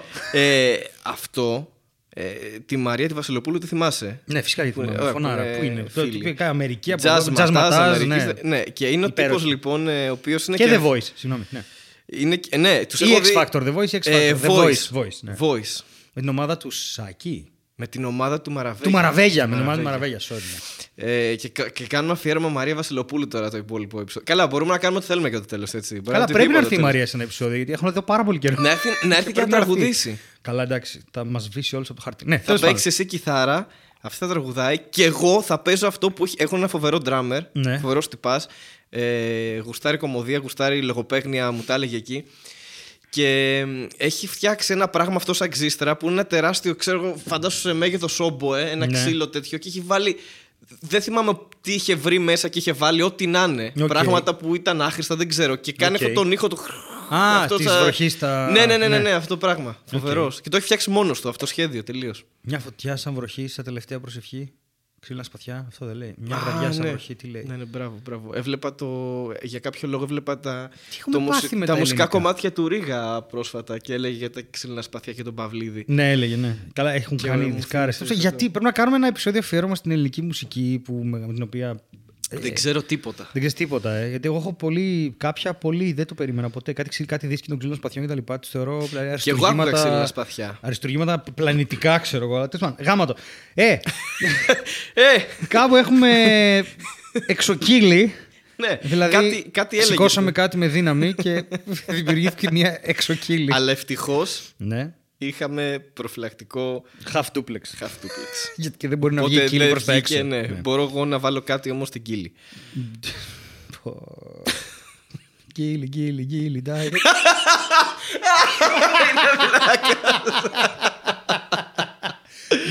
Μπόμπα! Όλο το. όλα μαζί, Όλα όλα μαζί, μαζί, όλα. το οποίο το κύλι diet Χάρη ξύπνησα τηλέφωνο. Positive Christmas! Όλα τα επεισόδια ένα. Ο Χριστός θα ξανδώσει! Όχι, μπορεί- Ο Χριστός τα ξαναδώσει. Έρχεται πάλι. Το οποίο ε, μας φέρνει στο επόμενο θέμα που είχα στο κεφάλι μου. Θα επιστρέψουμε σε αυτό που έλεγε. Τη μαλακία που έλεγα εγώ, Αλλά ναι. σκεφτόμουν ότι. Καταρχάς έχει παραγίνει αυτό με τα Χριστούγεννα. Ότι έχουν αρχίσει να στολίζουν από 1η Νοεμβρίου και όλο αυτό. Δηλαδή με έχει εκνευρίσει κάπως. Καλά, Εμένα ναι. μου αρέσουν τα Χριστούγεννα. Το έχω πει και πέρσι στην εκπομπή. Γιατί ήταν το τρίτο μας επεισόδιο, ήταν αρχή ακόμα. Ναι. Εμένα μου αρέσουν αυτή τη στιγμή που έχω. Είμαι στα φάρμακα τρία χρόνια και σταμάτησα να είμαι καταθλιπτικό. Ωραία, εντάξει. Good to know. Οπότε Καλό νομίζω είναι. ότι μου ναι, αρέσουν, ναι. Αλλά θα έλεγα ότι η διαδικασία του. Καταρχάς, στολίζεις. Ε, στο, στο, Λι- τώρα αυτό, στο Λίτσναγια. Είναι μεγάλη Όλοι οι ιστορία. χορηγοί σήμερα. Γκίλι Diet που έχει Γκίλι, πεθάνει. Γκίλι, Γκίλι Μπορούμε να Diet. το λέμε όσο θέλουμε. Χορηγός Ναι, υποποίηση τίποτα, είναι το τελείως. Γκίλι Diet. Γιατί δεν υπάρχει πλέον. Αν οπότε αναρωτιέστε πώς έχασε ο Στέλιος μισό Στέλιο. Στην Έφυγε- Gilly Diet μετράμε με Στέλιο. Απέλησε το χάρι. ε, Φαντάζεσαι να μετράνε με μένα πλέον. Να είναι, μα έχεις βάλει δύο Στέλιους, μα σταμάτα. Πώς κουραμπιέται θα φας πια; Έξι Στέλιους. και παρατηρούσα. Εντάξει, μαλάκα, είναι λες και έχουμε αυτό το πράγμα. Ακούγεται σαν να έχεις μοντάρει πράγματα και να έχεις κόψει ενδιάμεσα. Αλλά είναι κουβέντα. Είναι κανονική είναι, κουβέντα li- που είναι κάνουμε, live ναι, ναι, κουβέντα. ναι, αυτό, έτσι, κρατώντας δεν είναι- καφέ. Αυτό, δεν, έχει, Ναι. δεν υπάρχει τίποτε άλλο εδώ. Το οποίο έχουμε θυστεί. Δύο πράγματα τώρα μου, μου σκάνε πράγματα στο μυαλό που δεν μπορώ. Από τον καφέ. Ε, Έχω εθιστεί από τον καφέ που μου φέρνεις εδώ πέρα. Φέρνεις τέλειος γαλλικό καφέ και πίνουμε συνέχεια και μου θυμίζει τους τύπους από το IT Crowd. Όχι από το IT Crowd. Όχι, Ψέματα. ρε. Από το, από το ε, It's Always Sun in Philadelphia. Δεν το που, έχω σε, δει, ναι. που σε ένα επεισόδιο ε, είχαν εθιστεί στο κρασί, στο κόκκινο. Αλλά πίναν όλη την ημέρα και όλη τη νύχτα και τα δόντια σου είχαν γίνει κόκκινα και για να μην φαίνεται ότι πίνουν κρασί το είχαν βάλει ξέρω εγώ σε κουτάκι από κοκακόλα και τέτοια. Αλλά τα δόντια ήταν κόκκινα. Και έχω βάλει το ίδιο με τον καφέ τώρα εγώ εδώ πέρα. Φέρνει κουβάδες καφέ ο Στέλιος Ε, εδώ Καλά, στο- είσαι στη μία κούπα γιατί λες δεν, ψέματα. δεν ξέρω τι παθαίνω με το χαλικό. δεν ξέρω τι έχεις βάλει μέσα. Τίποτα. Ε, Γκίλι Diet που πέθανε. Α, και μετά ήθελα να πω για τα Χριστούγεννα. Ναι, οκ. αφού, έχω- αφού έχουμε κάνει αυτή την κουβέντα πλέον. Ότι σκεφτόμουν πόσο. Αν, αν μπορείς, ας πούμε, να βάλεις ε, τα λαμπάκια γύρω από το δέντρο ή τη λάμπα μέσα στη μούρη μου. Α, μου άρεσε έτσι. ναι. ναι, είχα συνηθίσει. Τώρα έχει λίγο φως και δεν μπορώ. Έσβησα, αυτό ήταν. Ε, αν μπορείς να βάλεις τα λαμπάκια στο δέντρο Ναι. με τον τρόπο που τα βάζεις γύρω-γύρω, γιατί δεν μπορείς να φτιάξεις κοκορέτσι το Πάσχα, αφού είναι το ίδιο πράγμα. Τόση ώρα για αυτή τη μαλακία περιμένω. Αυτό ήθελα να, να πω. Μάλιστα. Ε, δεν ξέρω. Γιατί... Ή να βάλεις λαμπάκια στο κοκορέτσι. Έχεις δεν ξέρω. αναρωτηθεί τόσο πολύ για το αν μπορείς να φτιάξεις κοκορέτσι, ας πούμε, στη ζωή σου; Ναι, Γιατί- γιατί έχω βοηθήσει. Αλλά δεν μπορώ να το φτιάξω μόνος μου σίγουρα. Δεν, μπο- δεν το έχω. Ε, Επίσης, είναι η ίδια διαδικασία. Αυτό θέλω να πω. Και για τον εαυτό μου τον αναρωτιέμαι βασικά. Εγώ αναρωτιέμαι επίσης για τον εαυτό σου. δηλαδή για σένα. Έχεις πάει τη σημερινή εκπομπή από εδώ και από εκεί, έχουμε περάσει το κοκορέτσι ενώ είναι Χριστούγεννα. Έχεις κάνει μια σύνδεση, έχεις φέρει τα πρώτα χιόνια με τις πρώτες λιακάδες μαζί, ας πούμε. Είστε, είμαστε Ναι, αλλά στη, έτσι στις όπως έχει- Άλπεις των podcast αυτή τη στιγμή εδώ. Είναι... Στην κορυφή των podcast. Ναι, όχι ε, καμία σχέση. Μας έχουν περάσει άλλοι γιατί δεν κάνουν podcast, κάνουν YouTube. Ναι. Αλλά. Ε, κοίτα να δεις τέλειο. Το ξέχασα. Ωραία, χαίρομαι πάρα πολύ. Κάτι είχα. Ρε, η λάμπα, αυτή- η λάμπα ήταν. Η λάμπα ήτανε που σε- Αυτή η λάμπα, καταρχάς τώρα νιώθω πέντε βαθμούς κάτω Κελσίου. Πρώτο. Είναι LED νομίζω, δεν έχει ρεύμα, αλλά ναι. Αν είχα βάλει αυγό από κάτω θα, είχε, θα είχαμε πουλάκι τώρα, να ξέρεις. Νομίζω ότι δεν γκέι καν. Ναι, την πιάνω με τα χέρια. Δεν γκέι καν αυτή η λάμπα. Πώς δεν την πια- Είναι. Πιάστη, ναι, είναι. Περίμενα να την πιάσω, τη φέρνω από εδώ λίγο. Α, Α είναι LED. Ναι, δεν, δεν έχει. Τότε τι, Ας την και έτσι. τι έγινε; Ας την έτσι. Τι να έχω σας πω πάθει; τι γίνεται. Έχω μια λάμπα από πάρα πολύ παλιά, από τα φοιτητικά μ' μου αρέσει. χρόνια που Εμένα είναι μ' υπέροχη και έχει μια άλλη λάμπα μέσα. Ο Χριστός και η Παναγία. Ε, και ήταν μέσα στα μούτρα του χάρη τόση ώρα. Νομίζω και- κάλεσε τον Batman τώρα. Έβγαλε τόσο φως. Εντάξει, κράτα την όπου θες. Ω, μ' αρέσει καλύτερα εδώ. Οκ, δεν ξέρω. εντάξει. Ενώ γενικά μ' αρέσει το σκοτάδι. Ναι. Γενικά. δεν ανοίγω παράθυρα και τέτοια, αλλά τώρα με τη λάμπα κάπως την Δηλώσει του άκουσα. Χάρη Νταρζάνου. Γενικά, μ' αρέσει το σκοτάδι. Θα τον ωραίο. Στο επόμενο hello. Μου αρέσει το Μ' σκοτάδι. αρέσει το σκοτάδι. Τα σκοτάδια σου, τα σημάδια σου. Μαλάκα, τι έχεις στον καφέ. Νομίζω μέσα. υπάρχει ένα, ένα κομμάτι μουσικού εγκέφαλου που μπορεί να συνθέσει οποιοδήποτε pop επιτυχία των 90s. Αυτό το έχεις Έτσι. σίγουρα. Εσύ, εσύ το έχεις δεν- σίγουρα αυτό. εσύ, δηλαδή, να- το, μπορώ να σου. Δεν ξέρω, να βγάλω ρεφρέν με το. Ότι με- μέσα σε, σε λεπτά. Αν μου φέρεις και τον κουτάνι α, ή το χαριζάνι, καλά είσαι, εντάξει. Και βαβούρα να γράφεις τείχου. Ε, ναι, Το χαμός. που κάμισό σου μύριζε κολόνια. Δηλαδή μπορεί να πάμε μέχρι το. Γάμισε τα. το που κάμισό σου μύριζε κολόνια. Τι κρίμα που δεν μύριζε εγγόνια. Λοιπόν, αλλά έχει. Της καρδιάς μου ξερίζωσε στην πιγκόνια. Και άμα βάλεις αναπτήρα και πατήσεις την κολόνια, καίγομαι! Για την έμφλεκτη. Βλακεία σήμερα. Λοιπόν, άκου, ήθελα να πω κάτι. Υποσχέθηκα στο ζήσει το ρούμπο ότι θα το κάνω αυτό σε κάποια φάση και μπορεί να ποστάρω και έτσι το επεισόδιο. Το 2009, σε μια πάρα πολύ οικονομικά κακή φάση νομίζω, 2008-2009, κερδίσαμε μια παρέα τέλος πάντων, μια πρόσκληση για μια παράσταση που έπαιζε στη Θεσσαλονίκη και είχε έρθει από την Αθήνα και η παράσταση ε, λεγόταν ε, Νοσφεράτος Διδόντικους. Οκ. Ωραία. Και πάμε και βλέπουμε μια καταπληκτική παράσταση με απίστευτο γέλιο, στην οποία παίζει ένα νεαρό ψηλό παιδί με μακριά μαλλιά κτλ. Ο οποίος είναι αλλού, είναι α- άλλο πράγμα, ρε. Η παράσταση κλείνει κάνοντας rewind όλη την παράσταση. Και ο- ε, επειδή σε κάποια φάση του πετάνε ένα ποτήρι νερό, κάπως έχει καταφέρει και έχει μαζέψει νερό χωρίς να το δούμε και βγάζει νερό από το στόμα του ανάποδα. δηλαδή δεν υπάρχει όλο το. Και είναι μια παράσταση στην οποία με οδηγεί σιγά σιγά στο να βλέπω παραπάνω θέατρο που το είχα αφήσει και να με πιάνει ξανά η κάψα να ξεκινήσω το θέατρο και το ξεκινάω ε, δύο χρόνια μετά, ξέρω, ενάμιση χρόνια μετά πόσο και είχα στο νου μου πώς μπορώ να δω τέτοιε παραστάσεις και έτσι έπαιζα πάνω στο Γιάννη το Σαρακατσάνη ε, και το I Will Survive και την Κατσαρίδα και όλα αυτά. Την Κατσαρίδα την πρόλαβα, πρόλαβα άλλα. Και το I Will Survive ήταν εργάρα Αντίνο Αλμπάνης και Γιώργος ε, Παπαγεωργίου. Ε, που ήταν το τέλος του κόσμου επειδή η Άντζελα Δημητρίου το έφερε γιατί είναι εξωγήινος. Και αυτό είναι αληθινό έργο, δεν είναι ο Σαρκατσάνης, ιδιοφία.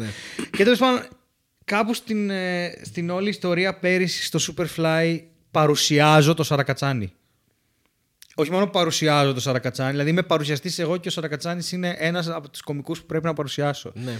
Και δε- προσπαθώ να το εξηγήσω ότι είμαι μεγάλος φαν της δουλειάς του γενικά και ότι ε, από τις καλύτερες παραστάσεις που έχω δει στη ζωή μου είναι δικές του, ας πούμε, μαζί με του, ε, με του Κακάλα, το λιωμένο βουτύρο και ό,τι άλλο έχει κάνει με τη Μαυρίδη και όλα αυτά. Και τέλος πάντων, ε, α, πολύ ωραίο θέατρο, πολύ μοντέρνο θέατρο, πολύ έτσι ρηξικέλευθο και όλα αυτά. Και κλείνει ένα bucket list και παρουσιάζω, εγώ παρουσιάζω το Σαρκατσάνη. Μιλάμε, είμαι σε φάση, wow, δεν ξέρω καν τι μου συμβαίνει τώρα. Και ε, ανεβαίνουμε όλοι κομικοί, πάει η παράσταση σχετικά καλά. Το Superfly ήταν ένας δύσκολος χώρος, ξέρεις Ναι. τότε. ε, Και πριν κάνω τις νεράδε, νομίζω, και πριν κάνω και το καινούριο τέτοιο, το βοήθειά μας. Και μέσα σε όλο αυτό το πράγμα ξεχνάω πώς τον λένε την ώρα που είναι να τους φωνάξω πάνω για υπόκληση. Στο μικρό εννοείς. Ξεχνάω, ξεχνάω. Α, ξεχνά. Ξεχνάω τελείω. Και έχω, το έχω πιάσει κουβέντα και το έχω πει πόσο σημαντικό είναι για μένα που τον παρουσιάζω και πόσο μου αρέσει πολύ σαν σκηνοθέτης και δεν θυμάμαι πώς τον λένε. Μπορείς να το καταλάβεις. Πόσο μαλάκας είναι ο Στέλιος ναι, Ανατολής. ναι, ναι, ναι. Full, full. και τρώω, τρώω blackout, ρε, blackout. και τους λέω, λέω, λέγε μου, λέει Γιάννης, λέω επίθετο Σαρακατσάνη. δηλαδή το ξεφτύλισα. Ναι, Έχω όντως, το περάσει τερμάτισες. τόση ώρα να Μπράβο, του λέω. Στέλιο. Ναι. Ελπίζω ο άνθρωπος να το είδε σαν κάποιο. αυτό που ήταν ένα είδος άγχου που ήμουνα κοντά στον Σαρακατσάνη, ας πούμε, οτιδήποτε. Ή αν δεν το είδε, δεν θα το ακούσει ποτέ, γιατί Ναι. μάλλον δεν ακούει αυτό το podcast. Μπορεί να το βάλουμε όμως επίτηδες. Καλά, δεν, δεν με απασχολεί. δηλαδή το έχω ξεπεράσει. Αλλά Έχω, θέλω να σου πω έχω ότι- φτάσει και εγώ να παίξω μαζί του μια φορά. Ναι. Bread and Roses στην Ομόνια, σε αυτό το. Α, οκ. Είχε τύχει να παίξω μαζί σε παράσταση. Ήταν η φάση αυτό. που έπαιζε τότε ο Σαρακατσάνη Ναι, ναι, ναι, ναι, ναι. παραπάνω. Και πάντα αυτοσχεδίαζε και έκανε τέτοια. Και Τέλος πάντων, επίσης και το, και το ζήσει τον έχω δει. Εγώ τον είχα δει στο Sherlock πριν αρκετά Ναι, χρόνια. Στο ναι. Sherlock Holmes. Το Το, 13, σκελί των 14, Baskerville, νομίζω ναι, ναι, ήταν ναι, το, ναι. η παράσταση Ναι. που ήταν πάρα πολύ καλός. Πάρα πολύ καλός. Είναι και το Caveman. Ε, ο- έκανες. ναι, ήταν στην παράσταση, λέω και γενικά ναι. Και το, αυτό το Φοβερός. παιδί που είδα στον Οσφαιράτζο Ιδότικο τελικά ήταν ο Ζέη ο Ρούμπο. Γι' αυτό τον αναφερουμε Και ε, ξεκινάμε, ξεκινάω το θέατρο και έχω έναν καθηγητή, τον Βαγγέλη τον Μανιτάκη, ο οποίος επιμένει να μας κάνει improv. Και κάνω, μαθαίνω improv. Και ξαφνικά βγαίνει στην τηλεόραση το κάψει το σενάριο. Που είναι ο Λάμπρος ο Φυσφή. 2014 Μακαλιάς. ήταν Αυτό. αυτό. ήταν το 11. Το 11 ήταν. 11-12 ήταν αυτό. Το 14 τελείωσε ίσως. Και βγαίνει πάλι ένα παιδί το οποίο το έχουμε σαν ε, πρότυπο τύπου παιδιά. Ο τύπος ε, στε- στο κάψιμο του σενάριο είναι απίστευτα καλός. παιδί. Ναι. μου. Και είναι ο Ζή Ρούμπος. Και κάπως αργό να συνδυάσω ότι είναι το ίδιο παιδί που είχα δει στον Νοσφαιρά του Διδόντικο. Και κάπως το έχω ότι θέλω πολύ να γνωρίσω εγώ αυτόν τον άνθρωπο, ρε παιδί μου. Γιατί έχουμε. Είδα μετά ότι είναι νέρντουλο, είδα τέτοια, έχουμε κοινά ενδιαφέροντα και τέτοια. Και όχι μόνο. Δηλαδή, τώρα ξεκινήσαμε μια σχολή αυτοσχεδιασμού με τον Παναγιώτη Κούδα και την Ειρήνη Ξηγάκη, το House of Improv. Και ο, ο Ζήσης ε, ήρθε και είπε να συνεργαστούμε, ξέρω εγώ. Ε, στο σκηνοθέτησέ μας που κάναμε τον Οκτώβρη, ο Ζήσης ήρθε και έπαιξε, μοιράστηκα τη σκηνή Ναι. με το Ζήση. με το ζήσει. και ο- έχω ξαναμοιραστεί τη σκηνή ως κωμικός με το Ζήση, αλλά όχι ως αυτοσχεδιαστής. Ναι. Αλλά ε, το, διάβασε το βιβλίο μου ο Ζήσης και ξετρελάθηκε ε, και μου έστειλε και έκανε και post, ας πούμε, ότι εντάξει αυτό. Και όχι μόνο αυτό, με έχει προτιμήσει σε συνεργασίε. Και του λέω, είναι ένα bucket list φέτος, το οποίο μικραίνει και μικραίνει, δηλαδή πράγματα που έχουν γίνει χωρίς να περιμένω ποτέ ότι μπορεί να γίνουν. Χωρίς να. δηλαδή, τα- Και τα, το είπα στο ζήσει αυτό, ρε παιδί μου. Το είπα. Δηλαδή τώρα στο Athens Con είμαστε στη φάση τον πήρα τηλέφωνο που, που είσαι, ξέρω εγώ, δεν- θα σε δω ή οτιδήποτε γιατί ήθελε να βρεθούμε. Ε, Είναι. Δεν μπορείς να προβλέψεις καθόλου τι πρόκειται να συμβεί, ας πούμε. Καθόλου και πώς άνθρωποι τους οποίους έχεις εσύ σαν στιγμιότυπο τη ζωή σου. Δηλαδή, εμέ- εγώ ε, ε, τον Οσφαιράτου Διδόντικου, επειδή ήρθε σε μια πολύ άσχημη περίοδο, έδραξε, έδραψε πολύ ψυχοθεραπευτικά. Μου έδωσε ένα reboot Ναι. στην όλη φάση. Γιατί ήταν δύσκολο, η δουλειά ήταν, δεν υπήρχε δουλειά, έπρεπε να πάρω κάποιες αποφάσεις για τη ζωή μου. Το πανεπιστήμιο ήταν σκατά, είχαμε καταλήψεις, ήταν αμέσως μετά το Γρηγορόπουλο, ήταν όλο αυτό το πράγμα, ρε παιδί μου. Και ήταν μια πολύ δύσκολη φάση και βλέποντας αυτό, ε, εμπνεύστηκα από αυτά τα παιδιά που κάνανε από εκείνη την ομάδα. Και αυτή η ομάδα μετά πήγε μπροστά και τα λοιπά και έβγαλε ό,τι έβγαλε. Και μου κάνει πάρα πολύ εντύπωση το ότι είμαστε σε αυτή τη δουλειά και μας βρίσκουν μετά τη μαρμελάδα και μπορεί να μας πούνε Α, με βοήθησες, έδινα εξετάσεις και άκουγα μαρμελάδα και έγραψα καλά, ας πούμε, οτιδήποτε άλλο. Ή η Αναστασία που έστειλε μήνυμα και. Ή και άκουγε ο σε αφιερώνω καθηγητής το Μαρμελάδα επεισόδιο. που επιτηρούσε και Ο, έγραψε επιτι- καλά, ναι, ας πούμε. επιτηρούσε ένα παιδί ναι, και πω, πω, και δεν μάλωσε κάποιο παιδί γιατί άκουγε μαρμελάδα. Τέλος πάντων, ε, δεν μπορείς ποτέ να προβλέψεις το πού θα φτάσει το, αυτό που κάνεις και πώς θα εξελιχθεί νομίζω αυτό και είναι ένα... Θέλω να το πω σαν ευχαριστώ συνολικά και στους συνάδελφους και στους ανθρώπους γύρω μου και στα παιδιά που ακούνε αυτό το πράγμα ε, σε όλα με παπάκι ε, και ότι Wow, δηλαδή, wow, σκέψου. Δηλαδή, αν μου έλεγες το 2010 που έκανα το πρώτο μου μάθημα improv ότι κάποτε θα παίξω improv με, Με το, το Ζήση, ζήσει, ναι. που θα ήμουνα. Wow, ξέρεις, τι, τι, δεν υπάρχει περίπτωση, είσαι βλαμμένος. Θα μου πεις, καλά, ο Ζήσης είναι. νέος». Ναι, εντάξει, προφανώς το καταλαβαίνω. Αλλά το ότι έγραψα ένα βιβλίο και έφτασε στα χέρια του, έχοντας ήδη ξέρεις, δύο τηλεοπτικές δουλειές και ένα αυτό. γιατί- και τε- τε- τε- Είναι πολύ περίεργο το πώς έρχονται και δένουν και κουμπώνουν σιγά σιγά πράγματα από παλιά χωρίς Ναι, είναι φοβερό, κανένα. όντως. Είναι πολύ περίεργο. Και Πάρα είναι πολύ θετικό περίεργο. που, γιατί δείχνει και μια εξέλιξη και ότι αναγνωρίζεσαι και από συναδέλφους κομικούς και είναι ευχάριστο Καλά, αυτό. ρε αυτό παιδί μου, Και σίγουρα. συνεργάζεσαι και χαίρεσαι γι' αυτό. Ναι, αλλά δεν μπορούσα να- Αυτό που λες ε, συμβαίνει και με πολύ πιο απλούς. Ε, μάλλον όχι, όχι με, με συνεργάτες κομικούς. Συμβαίνει και με κόσμο που, ας πούμε, μπορεί να σε βρει στο δρόμο και σου πει: σε, σε έχω ακούσει σαν μια φωνή και τώρα σου μιλάω και μου φαίνεται περίεργο, ξέρω εγώ. Ναι, ναι, ναι, Λες, αυτό συμβαίνει. Wow, Ξέρεις τι, τώρα δεν τι είναι- είναι αυτό, αφού εγώ είμαι. Ξέρεις, Ναι. σε, σε μπερδεύει. δεν είναι, τι εννοείς; για, να, για να προλάβω Αλλά ναι. οποιοδήποτε. Δεν είναι περί αυτολόγηση αυτό. Όχι, είναι, όχι, καθόλου. ε, όχι, είναι ανασκόπηση. Είναι σαν επειδή πάρα πολλά παιδιά όλοι έχουμε στόχους στη ζωή και μια φορά αργού, εγώ άργησα πάρα πολύ. Α, Μου πήρε 8 με 10 χρόνια να καταλάβω ποιοι είναι οι στόχοι μου ας πούμε. Και πολλές φορές γίνονται πράγματα χωρίς να καταλαβαίνεις ότι είναι οι στόχοι σου. Είναι κομμά... Ή γίνονται πράγματα, βήματα που σε φέρνουν πιο κοντά σε αυτό το στόχο χωρίς να έχεις ιδέα πώς γίνονται αυτά και πού φτάνει, πού, φ- μέχρι πού φτάνουν οι πράξεις σου και είναι, είναι μαγεία αυτό το πράγμα και είναι, δεν ξέρω, είναι πολύ συγκινητικό, είναι πάρα πολύ περίεργο και είναι πάρα, αυτό ήθελα να το πω γιατί μου- μέσα σε αυτούς τους δύο μήνες που τρέχω και δεν φτάνω έγιναν τόσα πράγματα που δεν πρόλαβα να καταλάβω ας πούμε. Δηλαδή πέρυσι έκανα πρεμιέρα με 28 άτομα και είμαι sold out αυτή τη στιγμή τρεις μέρες πριν. Ναι, είναι εντάξει, φοβερό. Ναι, είναι όχι Στο φοβερό. οποίο. Μπορεί η παράσταση να βυθιστεί μετά έτσι. Δεν, δεν, δεν έχω ιδέα τι θα γίνει. Αλλά. Α μην δεν είμαστε τόσο απεσιόδοξοι. Όχι, ρε, ξεκινάει παιδί μου. τέλος πάντων. Ο Στέλιος ξεκινάει στο θέατρο Ελιάρτ. Πες τα. Θέατρο Ελιάρτ, τα λέω εγώ. 4 Πες τα. Δεκέμβρη είναι η πρεμιέρα. Εντάξει. Όταν βγει το επεισόδιο θα είναι μετά από την πρεμιέρα. Ελάτε στι επόμενες, θα είναι εκεί μέχρι τέλος Γενάρη, αν δεν κάνω Το λάθο. επεισόδιο θα βγει στις 8 Δεκέμβρη. Ωραία. Εντάξει. Α την επόμενη ελάτε. Και Και- στην ή και μεθεπόμενη. στι επόμενες Καλά, από παιδιά, αυτές. και προς Γενάρη, δηλαδή που θα αρχίσει να πεθαίνει το πράγμα. αλλά- Ε, Έλεγες λοιπόν ότι έτρεχες πάρα πολύ αυτούς τους δύο μήνες. Δηλαδή, Ναι, ήτανε- αν, αν ο κόλος σου μιλούσε, θα έλεγε. Και έχομαι! Δεν ξέρω αν Ναι, θα έλεγε ναι. και εγώ με, θα έλεγε σίγουρα κοιμήσου λίγο παραπάνω. Ε, όχι, μωρέ, ωραία είναι. Ωραία είναι. Τώρα μπαίνουμε σε μια άλλη φάση. Μπαίνουμε στη φάση του σταθερά performance και λιγότερα ταξίδια και από Φλεβάρι πάλι ταξίδια και tour. Εντάξει, τα λέμε. Ωραία. Ε, τίποτα αυτό. Δεν ξέρω. Είπες για το κόμικον. Είπα, ναι. Athens είπα, Con, συγγνώμη. Athens Con, ναι. ναι ε, τίποτα, πήγε πάρα πολύ καλά. Ήρθε πολλοί κόσμος, πήρε βιβλίο. Ε, σας ευχαριστώ όλους. Ελπίζω να σας αρέσει. Στείλτε μου μήνυμα, ξέρω. εγώ. Στείλτε μου μήνυμα αυτό. Ναι, στείλτε μου μήνυμα για το να, να δούμε αυτό. Ναι. Ή στείλτε σε μένα Και που δεν έχω γράψει βιβλίο και θα σας απαντήσω ό,τι θέλετε. ωραίο. Γενικά. στείλτε μου μήνυμα. Ωραία, αφού απαντάμε σε κόσμο να πάω να φέρω καφέ και να μπούμε στην ψυχολογία. Πήγαινε να φέρεις καφέ και να μπούμε ψυχολογία. Okay. Καλημέρα Χάρη, καλημέρα Στέλιο, καλημέρα Μαρμελάδες.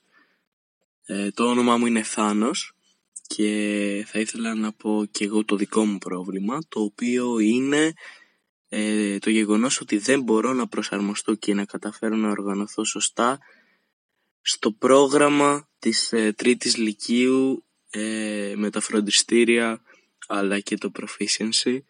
Έχω κάνει αυτό το λάθος. Το αντικείμενο για να σώσετε το συγκεκριμένο θέμα είναι ένα υπογραμμιστικό. Γεια σου Χάρη και Στέλη, είμαι ο θετής της τρίτης λυκείου και καλός ή κακός φέτος δίνω πανελλήνιες. Το κράτος θεώρησε ότι είμαι αρκετά υπεύθυνο άτομο για να δώσω πανελλήνιες. Δεν ξέρω γιατί, αλλά έτσι αποφάσισε. Και γενικότερα περνάω μια κατάσταση πανζουρλισμού, δεν ξέρω τι να κάνω και δια... προσπαθώ να διαβάσω, με καταπιέζουν λίγο οι γονείς μου, λίγο τα μαθηματικά και μπερδεύουμε. Το αντικείμενό σας είναι μια γκυλοτίνα. Ε, και μπήκαμε στην καινούργια ενότητα, ενο, στην κλασική μας ενότητα, η οποία... ναι. ε, Ξεκίνησε ήδη λάθος. Ξεκίνησε ήδη όλο λάθος, όπως είναι και οι πανελλαδικές ενώ λάθος. Αλλά τι Ναι. να κάνω.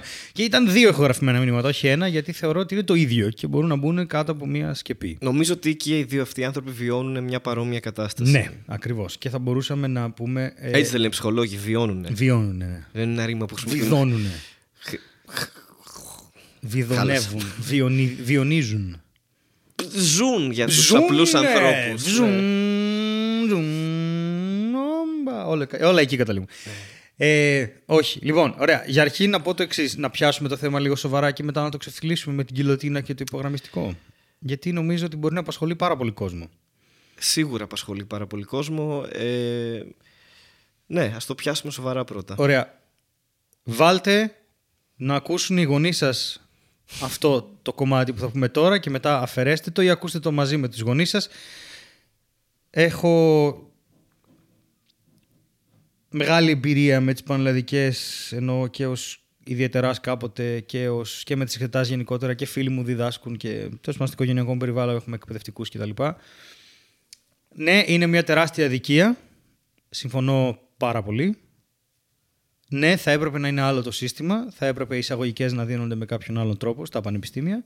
Ναι, θα έπρεπε το Λύκειο να παράγει γνώση και ολοκληρωμένους ε, ανθρώπους, αλλά αυτό είναι αδύνατο αυτή τη στιγμή με το παρόν σύστημα. Και νομίζω ότι θα έπρεπε να. Το πρώτο πράγμα που έχω να πω είναι ότι τα γιατί, ότι το κράτος αποφάσισε και όλα αυτά, Δυστυχώς για αυτόν που βιώνει τις πανελλαδικές πρέπει να μείνουν στην άκρη και πρέπει όλοι οι υπόλοιποι της Δευτέρας Λυκείου και μετά του πρώτου έτους και οι υπόλοιποι να αγωνιστούμε για αυτά τα παιδιά. Ενώ με ποια είναι να το λέω ότι από τη στιγμή που εσύ είσαι εκεί μέσα δεν μπορείς να κάνεις πάρα πολλά πράγματα. Πρέπει να Ναι. κάνεις ένα πράγμα. Εντάξει, από το οποίο θα κρυθούν κάποια πράγματα. Και αυτή είναι η ταπεινή μου άποψη γιατί δεν, δεν μπορώ να πω ότι συμφωνώ με τις πανελλαδικές. Έχω κάνει και ένα βίντεο, το γίνει καλός μαθητής.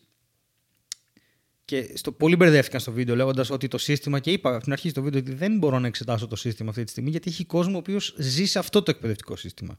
Οπότε, Το οποίο έχει, έχει αλλάξει και λίγο. έχει σε αλλάξει. σχέση Ναι, με νομίζω τότε που δίνουν ήμασταν εμείς. τέσσερα μαθήματα αυτά τα παιδιά. Τώρα δίνουν τέσσερα πλέον νομίζω. Όταν, ο- εσύ πώς έδωσες; Εγώ έδωσα έξι. Εγώ και εσύ έδωσα έδωσες εννιά. 19. Εντάξει, και πριν από εμάς 14. Ναι, Ε, με τον νόμο του Αρσένη. Δίναν πανελλαδικές θρησκευτικά παιδιά. Εντάξει. ναι. Τώρα, το, το όλο concept του διαγωνισμού και τα λοιπά, και ξέρεις, και εγώ θα σας πω ήμουν ένας πάρα πολύ καλός μαθητής, ο οποίος έβγαλε 16.025 μόρια, ας πούμε, στο πεδίο που τον ενδιέφερε. Εσύ, Και εγώ ήμουν ένας μέτριος μαθητής που έβγαλε επίσης 16.000 μόρια Ναι, στο άρα- πεδίο που με ενδιέφερε. ναι. ακριβώς. Και πέρασε εκεί που ήθελες. Πέρασα εκεί που ήθελα, ναι. Δηλαδή ήταν στις πρώτες μου σχολές, δεν είναι η πρώτη επιλογή. Και εγώ Αλλά, ναι. πέρασα στη δεύτερη μου επιλογή που ήταν το χημικό και δεν το έβγαλα. Έχω τέσσερα μαθήματα να δώσω ακόμα. Λοιπόν, ε, Και δεν πέρασα καθόλου άσχημα στο χημικό. Και ήταν μια πάρα πολύ ωραία σχολή. Και ήταν, όταν μπήκα ήταν και πολύ ωραία σαν επαγγελματικός προσανατολισμός. Με τα χρόνια όμως ήρθε Ναι. η κρίση. Αν θέλω να πω ένα πράγμα στα παιδιά και στους γονείς είναι ότι δεν κρίνεται ένα μέλλον αυστηρά και μόνο από αυτό. σίγουρα όχι, ναι. Είδα τον αδερφό μου πόσο πάρα πολύ ζορίστηκε ο καημένος για να μπει σε ένα εκπαιδευτικό σύστημα που δεν τον χώραγε γιατί είναι άλλου τύπου άνθρωπος και δεν μπορούσε ποτέ να συμβαδίσει και βρήκε στη ζωή του την μαγειρική. Ξέρω. Είδα Ναι. την αδερφή μου η οποία ήταν. Ε, τους μαθητές που ζηλεύω, που χαίρομαι να έχω, τις έχω κάνει ιδιαίτερα τις αδερφές μα με στη χημεία, ήταν από τους μαθητές που λέω: Wow, αυτό θα πει καλός μαθητής. Αυτό θα πει μαθητής Ναι, τελεία. ναι. Όχι καλός μαθητής. Δηλαδή μου είχε έρθει στο σπίτι μου λέγοντας: Δεν καταλαβαίνω κάποια πράγματα από τη χημεία και έρχεται στο δικό μου σπίτι τότε να τη κάνω δύο μαθήματα. Και μου λέει: Λοιπόν, σελίδα τάδε, δεν καταλαβαίνω αυτή την πρόταση. Πώς συνδέεται με αυτό; Αυτή την άσκηση δεν μπορώ να τη λύσω. Τάκ, σελίδα αυτή, δεν μπορώ να κάνω αυτό και αυτό. Σελίδα τάδε. Ε, Ολοκληρωμένο μαθητή, ο οποίο η οποία ήταν θεωρητική κατεύθυνση και δεν την ενδιαφέρε καθόλου αυτό το ζήτημα. Ναι, κατάλαβα. Ε, Είναι και αυτό που λέει ο ένας από τους δύο φίλους ότι πρέπει να αποφασίσεις ουσιαστικά σε βάση να αποφασίσεις σε πολύ μικρή ηλικία το τι πρέπει να κάνεις στο μέλλον. Αυτό. Το οποίο κανείς δεν ξέρει σε αυτή την ηλικία Όχι. Και δεν είναι σίγουρος ότι εγώ θα ασχοληθώ με αυτό Ακριβώς. και τελείωσε. Και Και, εγώ- ε, επειδή στη ζωή έρχονται διάφορα πράγματα και, και Ακριβώς. στην αλλάζουν και, και επαγγελματικά και προσωπικά και ο εγκέφαλός σου αλλάζει και έχεις άλλες εμπειρίες και άλλα ρεθίσματα και μπορεί να σε αρέσει κάτι άλλο που θα σε ασχοληθείς κάποια στιγμή. Δηλαδή, έχω γνωρίσει άτομα που είχαν ξεκινήσει από θεωρητική, είχαν τελειώσει και μετά γίνανε, ξέρω εγώ, προγραμματιστές. Ναι. Πήγαν σε ένα πολυτεχνείο, σε ένα πανεπιστήμιο και κάνανε τελείωσε. κάτι τελείω διαφορετικό. Πέρα από το μήνυμα ότι ποτέ δεν είναι αργά και ότι όποτε θες να εκπαιδευτείς, ρε παιδί μου, έχεις τη δυνατότητα να το κάνεις, έστω και μέσα από αυτό το σύστημα τέλος πάντων όπως έχει τώρα. Ε, Ε, αλλά. να πω- πω κάτι Ναι. άλλο επίσης που Ναι. αν νομίζετε ότι οι πανελλαδικές είναι δύσκολες, που είναι, που είναι, δεν το ανερώ, θα σας πω τι λέω, κάντε λίγο υπομονή, δεν ξέρετε τι σας περιμένει στο πανεπιστήμιο. Είναι το πιο δύσκολο μέχρι εκείνο το σημείο που έχεις ζήσει. Ακριβώς. αυτό. Επειδή α, ακού, ακουγόταν τουλάχιστον στους, δικού, μας- στους δικούς μας κύκλους ότι τώρα είναι τα δύσκολα, μετά θα είστε πιο άνετα. Ναι. Όχι. Αν δεν περάσετε σε μια εύκολη σχολή, που δεν υπάρχουν πολλές, ναι. Παιδιά, μετά το challenge είναι ε, στο Θεό. Δηλαδή αυτό που, που είναι η ύλη των πανελλαδικών για ένα χρόνο είναι δύο εβδομάδες στο πανεπιστήμιο. Άντε τρεις. Δηλαδή για να καταλάβετε τώρα η φυσική που κάνετε εσείς που είναι οι ταλαντώσεις εμάς πέρασε Δευτέρα Παρασκευή, Δευτέρα τελείωσαν οι ταλαντώσεις. Όχι, για πάντα. Είχαμε, Ναι, ναι, ναι. τελείωσαν. Αυτό ήταν οι ταλαντώσεις. Πω, Και- πω, ψυχαμένο κομμάτι φυσικής ναι, ταλαντώση. ναι. Ε, Ε, γενικά μπάρες συγχαίρω με τη φυσική. φορτισμένες με ρεύμα, άλλο ένα μάθημα. Που εκεί είναι, μιλάμε των τρεις μήνες. δηλαδή, ναι. το, είναι δύσκολες οι πανελλαδικές γιατί ζητείτε από εσάς ένα πολύ ψηλό επίπεδο σε μια πολύ ευρία γκάμα θεμάτων που είναι μαθηματικά κατεύθυνση, ας πούμε. Αλλά παιδιά, πραγματικά πιστέψτε με, ε, αλήθεια, δηλαδή προετοιμαστείτε γι' αυτό. Θέλει μέθοδο κόπο τρόπο και ό,τι γίνει Αυτό, έγινε. αυτό θα πω δηλαδή για να μην τρομάζει και ο κόσμος που θα δώσει Ναι. και τα λοιπά. Ότι τι με περιμένεις στο πανεπιστήμιο. Όχι, όχι, Πρώτα απ' σε όλα, περιμένει κάτι πολύ χειρότερο, αλλά η, η διαφορά είναι η εξής. Θα σου- Κανείς δεν σου μπολιάζει το κεφάλι με την ιδέα ότι η ζωή σου εξαρτάται από ένα μάθημα. Αυτό σίγουρα. Έχεις ε, απόλυτη ευθύνη να πεις ότι ξέρεις τι, δεν την παλεύω Σεπτέμβρης. Ναι, ναι, ναι, δεν την εννοείται, παλεύω εννοείται. Φεβρουάριος. Δεν την παλεύω. Ή δεν την παλεύω σε τρία χρόνια. Ναι, Όπως σε τρία κάνουν χρόνια πολλοί. όπως έκανα και εγώ. Σε πολλά. Αλλά, αλλά, ωραία, εγώ δεν ήμουν έτσι, θα σου πω. Θα σου πω για, να, για να μην τρομάξουν με αυτό που είπες. Όχι, όχι, όντως βέβαια. ισχύει ότι το Όντως επίπεδο ισχύει. είναι πολύ ανεβασμένο Όχι, είναι πολύ και ανεβασμένο. οι γνώσει δεν- είναι πολύ περισσότερες που πρέπει να εμπεδώσεις. Και δεν είναι ούτε η σταγόνα, ξέρω, δηλαδή Ναι, φτάνεις τρίτο σίγουρα, έτος και είσαι σίγουρα. ο Χριστός Στις- η Παναγία. Στις Πανελλήνες κάνεις ένα πολύ τεράστιο focus στα συγκεκριμένα Ακριβώς, πράγματα και, ακριβώς. και εμβαθύνει σε πολύ συγκεκριμένα πράγματα. Αλλά ε, εγώ, ας πούμε, σαν φοιτητής, τα πήγα πολύ καλύτερα από ότι σαν μαθητής. Γιατί Ναι. για κάποιο λόγο μου ταίριαξε αυτό το σύστημα. Ακριβώς. Δηλαδή, καταρχάς, οκ, ήμουν από τους ανθρώπους που δεν έχασαν μάθημα. Δεν, είπανε, δεν είπα ποτέ αυτό που λένε πάρα πολλά παιδιά, ότι τώρα πέρασε σε μια σχολή. Ήταν το πιο δύσκολο πράγμα που έχω κάνει στη ζωή μου πανελλήνιες, Ακριβώς, αυτό ναι. που λες εσύ. Οπότε για τρία χρόνια δεν ασχολούμαι με τίποτα. Που νομίζω ότι πλέον αυτό από το τέσσερα που είχα μπει εγώ στο σχολείο έχουν αλλάξει πολύ τα παιδιά. Ναι, δεν, είναι, είναι έτσι. πλέον το. Δεν είναι έτσι. Δεν είναι έτσι. Τότε, βαθύ Πασόκ, τότε 2004 εποχές, μιλάμε ότι. Ε, αν και νομίζω δεν είναι δημοκρατία τότε, δεν θυμάμαι. Μόλις είχε αλλάξει. Ε, Ναι. Ε, νομίζω ότι το 70% των φοιτητών μπαίναν σε μια σχολή και λέγανε Μαλάκα, τώρα θα παρτάρω για τρία χρόνια. δεν, αυτό. χρειάζεται να, όχι, δεν, δεν χρειάζεται να ασχοληθώ. Ότι τύπου κάποιος τους το είπε αυτό.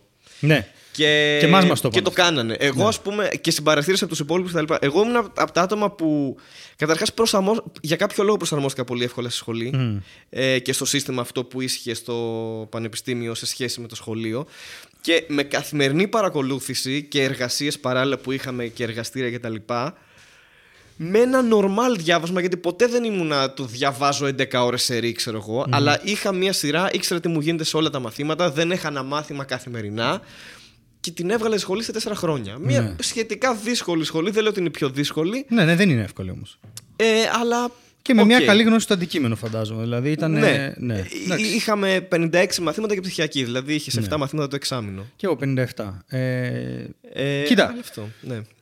Εγώ πάλι δεν προσαρμόστηκα εύκολα στο πανεπιστήμιο. Τα μαθήματα που ήταν εργαστήρια και μπορούσα να τα κάνω, ρε παιδί μου, τα έκανα. Τα θεωρητικά είχα πρόβλημα γιατί δεν, ε, δεν διάβαζα σωστά. Επίσης, I was plagued by bipolar. I didn't know it was very, very hard. Αλλά Ναι. τι, κανονικά είμαι αυτό που λες και εσύ. Δεν έχασα μάθημα. Έχασα ελάχιστα. ε, Δηλαδή, έχω Εντάξει. κάνει συγκεκριμένες κοπάνες. Δηλαδή, στην ηλεκτροχημία δεν πάτησα ποτέ γιατί μπήκα σε δύο μαθήματα. Ήταν απαίσιοι οι καθηγητές, δεν καταλάβαινα Χριστό. Ναι, και ναι, είπα, ναι, οκ. Δεν ξέρω, τα κάνω, έφυγα. Ε, ακόμα με την ηλεκτροχημία έχω πρόβλημα, δεν την ανοίγω και θεωρώ ότι είναι το πιο. Έχω περάσει κβαντική και η ηλεκτροχημία μου φαίνεται απείρως πιο δύσκολη. Έτσι. Οπότε δεν είναι μόνο το αντικείμενο. Α, ακόμα και αυτό είναι Όπως και debate. να Δηλαδή έχει. υπάρχουν μαθήματα και που λες όπως, όπως συμβαίνει. Σε θεωρητικές σχολές ακούω πολύ κόσμο να λέει ότι δεν χρειάζεται να πας γιατί τα διαβάζεις και οκ. Αυτό, Αλλά ναι. τουλάχιστον όμως αν πας έχεις μια ιδέα στο τι, Ναι. το- στο Και τι την θέλει ο διαδικασία, καθηγητής. ναι, τι θέλει ο καθηγητής, Δηλαδή πάντα ναι. θα σε βοηθήσει Ναι, το ναι. να παρακολουθείς. Εμένα με βοήθησε πάρα πολύ, ας πούμε. Τώρα, για να επιστρέψουμε στις πανελλαδικές, αυτό το λέμε περισσότερο για να χαλαρώσουν και οι γονείς αν το ακούν αυτό, ότι ηρεμήστε γιατί πραγματικά κανένας άνθρωπος 17 χρονών δεν πρόκειται να αποδώσει καλύτερα επειδή του είπες ότι η ζωή του εξαρτάται μόνο από αυτό.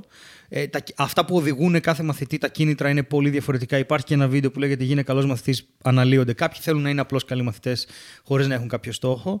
Ε, Μπορείς να δώσεις και δεύτερη και τρίτη φορά. Ε, θα είναι λίγο δύσκολο ανάλογα με το κοινωνικό σου περιβάλλον, αλλά δεν έγινε τίποτα, παιδιά. Είναι άνθρωποι που βγάζουν ένα πανεπιστήμιο στα τέσσερα χρόνια και μετά δίνουν ξανά πανελλαδικές για να Ναι, πάνε αυτό. κάπου αλλού.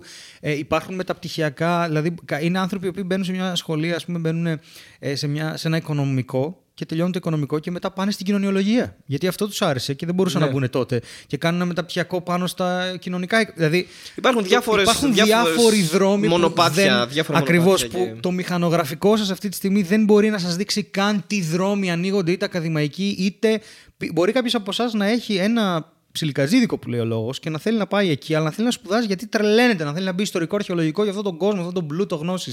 Ναι. Καλός ή κακός, οι γονείς μόνο με αγάπη, κατανόηση, πάρτε ένα βιβλίο, ζητήστε από το παιδί να σας εξηγήσει γιατί ζορίζεται. Το διάβασες, διάβασες, δεν βοηθάει κανέναν. Ε, όλοι ξέρουμε πότε δεν διαβάζουμε. Εντάξει, και όλοι ξέρουμε πότε προσπαθήσαμε. Συνήθως δεν ξέρουμε πότε διαβάσαμε καλά. Αυτό το ανακαλύπτουμε όταν έρθει η κόλλα με το χαρτί μπροστά μας. Αλλά όλο αυτό θέλει μια μέθοδο. θέλει ένα... Και έρχεται πολύ απότομα. Έρχεται πολύ απότομα αυτό, ναι. Και αυτό στο οποίο σας προετοιμάζουν τα φροντιστήρια και οι σχολές είναι το να είστε έτοιμοι για τη δύσκολη ώρα. Η λογική του performance που λέγαμε πριν, γιατί δεν σταματάς να κάνεις performance στη ζωή σου ποτέ, νομίζω, μετά από ένα σημείο. Καθημερινά Αυτό είναι το το κάνεις. σύστημα. Έτσι, Ναι. όλο, και το καπιταλιστικό σύστημα είναι αυτό. Γι' αυτό και Η δουλειά σου. οι κουρασμένοι εξετάσεις. άνθρωποι, ακριβώς όλα αυτά. Αυτό που για μένα πρέπει να σας μείνει ε, είναι ότι θέλει πρόγραμμα και δεν χάνεται τίποτα. Δηλαδή δεν υπάρχει κάτι που πρέπει να ζήσεις στην τρίτη ηλικίου. Την πενταήμερη σου θα την πας, ενώ ε, ε, υπάρχει αυτή η αντίληψη πολλές φορές ότι εγώ χάνω τη ζωή μου εδώ, αλλά η πραγματικότητα είναι ότι δεν την χάνεις τόσο, γιατί αυτό κάνουν όλοι. Ναι. Θέλω να πω ότι αυτή είναι η κοινή εμπειρία όλων μας και δεν το συζητάμε και πλέον. Δηλαδή είναι σαν τραύμα αυτό το πράγμα. Και ο μόνος τρόπος να μην είναι τραύμα, νομίζω, είναι απλώς να κάθεσαι κάθε μέρα λίγο με το βιβλιαράκι, με χαμόγελο, με ένα podcast, με οτιδήποτε όπως μπορεί να συγκεντρωθεί ο κανένας και να κάνει την προσπάθεια. Είτε είναι βιολογία να μάθεις καλά, είτε είναι να γράψεις μια έκθεση. Είναι... Και κάπου, κάπου όλοι σας κάπου είστε καλοί σε κάτι. Εντάξει, εκεί. Και ο καθένας Αυτό. έχει διαφορετικά skills. Ναι, να πάτε εκεί που είστε καλοί. Μην τρώτε τον παπά για μένα που λέει πάτε εκεί που αγαπάτε, γιατί πραγματικά όπου και να αγαπά, ό,τι και να αγαπάς, αν δεν είσαι καλός σε αυτό θα το μισήσεις. Γιατί δεν θα βλέπεις, δεν θα βλέπεις εξέλιξη. Και δεν το, υπάρχουν και πολλές θεωρίες που το υποστηρίζουν αυτό, δεν το έχω βγάλει από το μυαλό μου, αλλά πηγαίνετε εκεί στο οποίο είστε καλοί. Δηλαδή, αν σε ζορίζουν τα μαθηματικά, βρες λίγο τον τρόπο να πάρεις το 15 σου, να είσαι κύριος. Που είναι, γίνεται, γιατί τα πέντε πρώτα είναι θεωρία, νομίζω, αν θυμάμαι καλά. Δηλαδή, Ναι, έτσι εντάξει, πάει. αλλά και, τα, και το 10 να πάρεις δεν απέτυχες τη ζωή Ναι, σου. εγώ τέλος έγραψα πάντων. 11,5 Αυτό, ναι, ναι. παιδιά, εντάξει, και ήμουνα πολύ καλύτερος από το 11,5 στα μαθηματικά. Ήμουνα μαθητής του 16-17 στα μαθηματικά, αλλά έγραψα 11,5 γιατί ήταν σκατά ημέρα. Φυσική έγραψα 11,5 και ήμουνα το 11,5. Δεν κλείδωνε το κεφάλι μου. Στο πανεπιστήμιο Προφανώς κλείδωσε. είναι και η μέρα που θα βρεθείς έτσι. Ναι, δηλαδή ναι, παίζει ναι. πολύ είναι ρόλο. τόσα πολλά. Όσο καλά προετοιμασμένος και να είσαι. Μην, μην βάζετε το κεφάλι σας κάτω από μια γκυλοτίνα. Που, για να μπει και η γκυλοτίνα στο παιχνίδι. Γιατί δεν. Ούτε οι γονείς ούτε τα παιδιά. Κανείς δεν μπορεί να καταλάβει τον άλλον. Και επειδή υπάρχει εφηβεία, υπάρχουν αποστάσεις μεταξύ των, των παιδιών και των γονέων. Είναι τανισμένα όλα αυτά. Μέχρι εκεί που δεν πάει. Υπάρχουν φασαρίες, διαπληκτισμοί, πάρα πολλά έξοδα. Καλός ή κακός για έναν γονιό, για ένα παιδί το οποίο του πληρώνεις στα φροντιστήρια ε, πατέρα και μητέρα, αν δεν είσαι σε, μια, σε διάλογο, δηλαδή σε ένα μεσημεριανό βάλ του μισή μπύρα, 17 χρονών και πες, πες μου, πώς ήταν η μέρα σου, τι, τι βαριέσαι να διαβάσεις; Είσαι πτώμα από τη δουλειά, το ξέρω, αλλά ο άλλος αυτή τη στιγμή τον έχουν επίση το παιδί σου και την κόρη σου και το ενδιάμεσο, δεν ξέρω τι. Ότι ναι, ε, έχει σημασία. Το έχουν πει ότι η ζωή του εξαρτάται από αυτό. Οπότε θα ήταν καλό να, να, να πείτε πέντε πράγματα. Ό, όποια και αν είναι η. Ε, καθίστε σε ένα τραπέζι και μιλήστε. Αν ο άλλος. είναι πολύ. ε, Για μένα ήταν πάρα πολύ. Έχοντας και μάνα εκπαιδευτικό. Ήταν πάρα πολύ χαλαρωτικό να μπορώ να πάρω ένα βιβλίο και να της πω: Κοίτα, δεν καταλαβαίνω. Δεν καταλαβαίνω. Δεν καταλαβαίνω τίποτα. τίποτα δεν καταλαβαίνω. Και να πάρει το τετράδιο ως μεγαλύτερη και πιο εμπειρή και να μου πει: Έλα, Αστεία, τι δεν καταλαβαίνεις. Τάκ, τάκ, τάκ. Και, Α, τα καταλαβαίνω. Απλά έχω κολλήσει. Θα κολλήσετε, Ναι, σίγουρα. θα σφίξετε χέρια, δόντια, θα νευριάσετε. Εγώ έβαλα 10 κιλά, παιδιά. Έβαλα 10 κιλά που δεν έχασα ποτέ. Ε, ήμουνα και σε μια απίστευτα κακή σχέση τότε, η οποία με πήγε πάρα πολύ πίσω. Θα είχα γράψει τουλάχιστον 2.500 μόρια παραπάνω, αν δεν ήταν αυτό. Ε, δεν τελειώνει η ζωή σας. Όχι, εντάξει. Ούτε αρχίζει η ζωή σας. Ε, θα ακούσετε πολλά τέτοια, αλλά αυτά αφορούν προσωπικές ιστορίες. Δεν είναι μια γενική αλήθεια. Δεν... Είναι, είναι αυτός ο φόβος επειδή δεν το έχεις περάσει, δεν το έχεις βιώσει. Ακριβώς. Ε, νομίζω ότι είναι το- η πιο δύσκολη δοκιμασία της ζωής σου.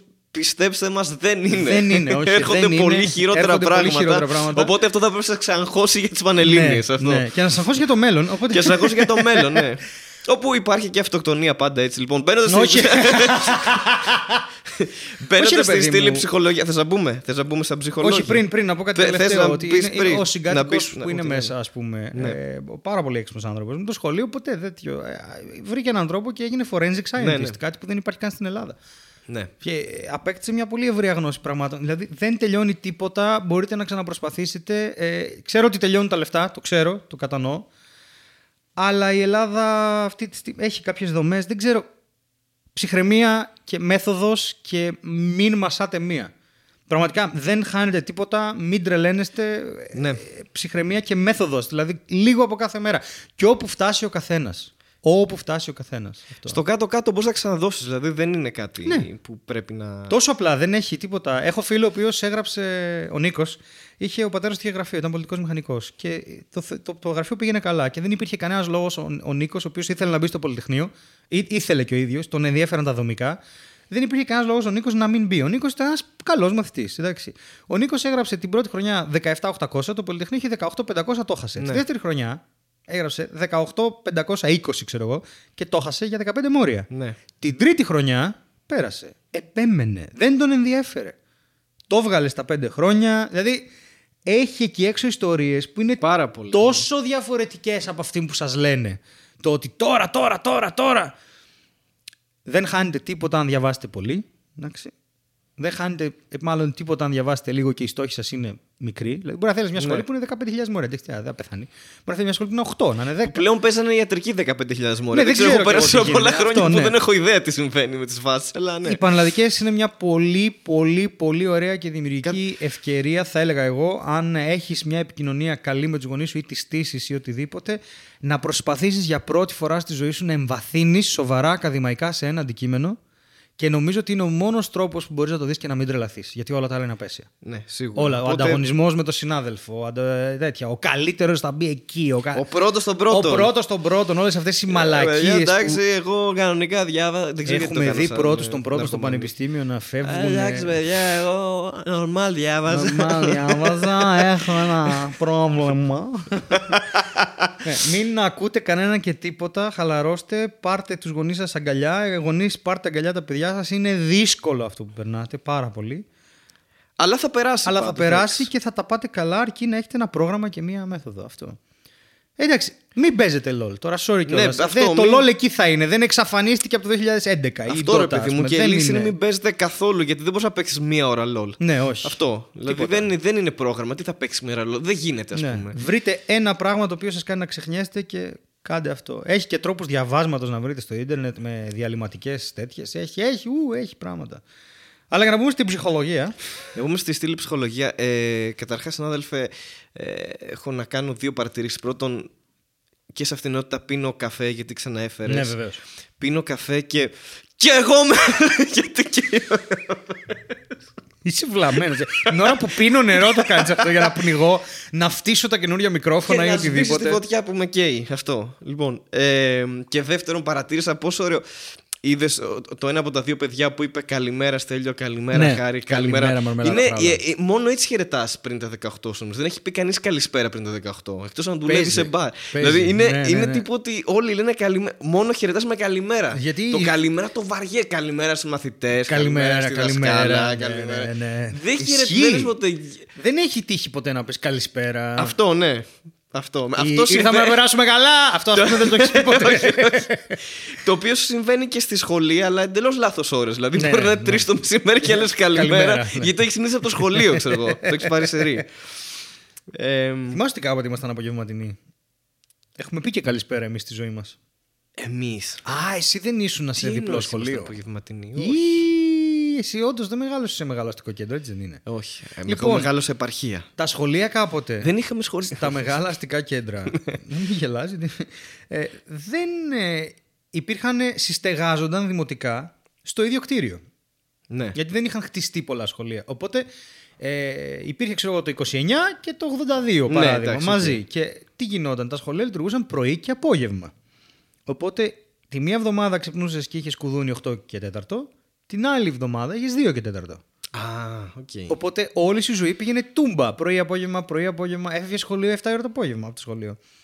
Και πήγαινες σπίτι 7 ώρα το απόγευμα, διάβαζες για λίγο, μετά Ναι. ξυπνούσε το πρωί για να διαβάσεις και πήγαινες 2 η ώρα για μάθημα. Έλεγες καλησπέρα όμως. Δεν θυμάμαι τι έλεγα. Δεν γιατί έλεγες. Κράτησε Δεν έλεγες, μόνο γιατί- δύο χρόνια από τη ζωή μου αυτό. Και Μετά στο έγιναν όλα φροντιστήριο πρωινά. μετά που πήγαινα, που ήταν Γεια. τρίτη ηλικίου φροντιστήριο. Ναι, γεια έλεγες. Γεια. Δεν έλεγες ποτέ καλησπέρα. Έλεγες μόνο καλημέρα. Ισχύει. Μπορεί, δεν ξέρω. Καλημέρα. Ε, Αυτό έχεις μάθει μόνο. καλημέρα και όποιος έχει, όποιος έχει ξύπνα και λες Έχεις καλημέρα. πει και- ποτέ καλημέρα με κεφαλαία στα σχολικά σου χρόνια; Ε, τι- Καλημέρα! Έχω ένα θέμα ένταση σήμερα. Δεν ξέρω γιατί μιλάω έτσι. Όχι, και μ' αρέσει πολύ το, το concept να πας στην προσευχή, ρε παιδί μου. Που για κάποιο λόγο κάνουμε ακόμα προσευχή για αυτό το ηλίθιο μέτρο που απλά τρώει χρόνο. Λέγαμε καλημέρα με κεφάλαια, ναι, όταν έμπαινε μέσα. Α, ναι, και Το σηκωνόμασταν- καλημέρα, και σηκωνό- κυρία! Συγγνώμη, παιδιά, αν κουφαθήκατε με αυτό, αλλά έτσι αυτό συνέβαινε. Το κάναμε επίτηδες. Ε, ξέ- Και με την προσευχή του Πάσχα υπήρχε θέμα. Υπήρχε ένα παιδί που την ήξερε και ανέβαινε για 40 μέρες. το είχε πάρει από Απρίλιο Ε, μέχρι εγώ Ιούλιο. δεν όλο. μπορώ να τη θυμηθώ ολόκληρη. Δεν μπορώ να τη Τίποτα. Χριστός ανέστη εκ νεκρών. Θανάτου Μέχρι θάνατο εκεί. πατήσας και τη συντημή μας η ζωή χαρισάμενη. Τρεις φορές αυτό. Ναι, ε, Μετά- ω, έχει πολύ μετά. Το Σταυρό του Χριστέ Είναι προσκυνούμε πιο- και δοξάζουμε. Όχι, το Σταυρό του Χριστέ προσκυνούμε και τη θεία σου ανάσταση μνούμε και δοξάζουμε. Σιγάρι ο Θεός ημών εκτός σου άλλου ουκ είδομεν. Το μόνο αναμάρτητον. Αυτά. Εντάξει. Τελείωσε. Και στο τέλος δεν θυμάμαι πώς κλείναμε. Λέγαμε κάτι ακόμα.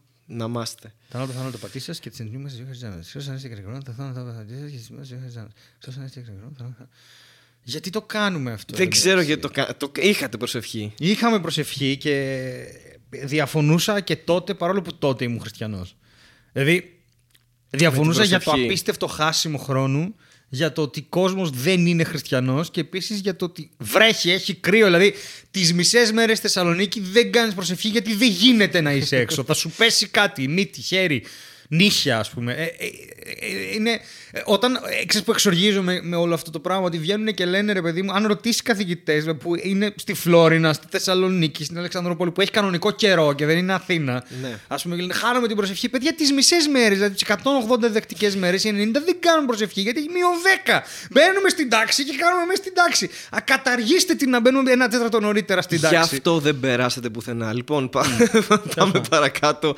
Γιατί έχουμε δύο αντικείμενα που πρέπει να χρησιμοποιήσουμε στην Ε, είπα, στιγμή η αυτή. γκιλοτίνα. Η γκιλοτίνα και Η γκιλοτίνα το... θα χρησιμοποιηθεί και για το να κόψουμε το υπογραμμιστικό. καλώδιο της προσευχής.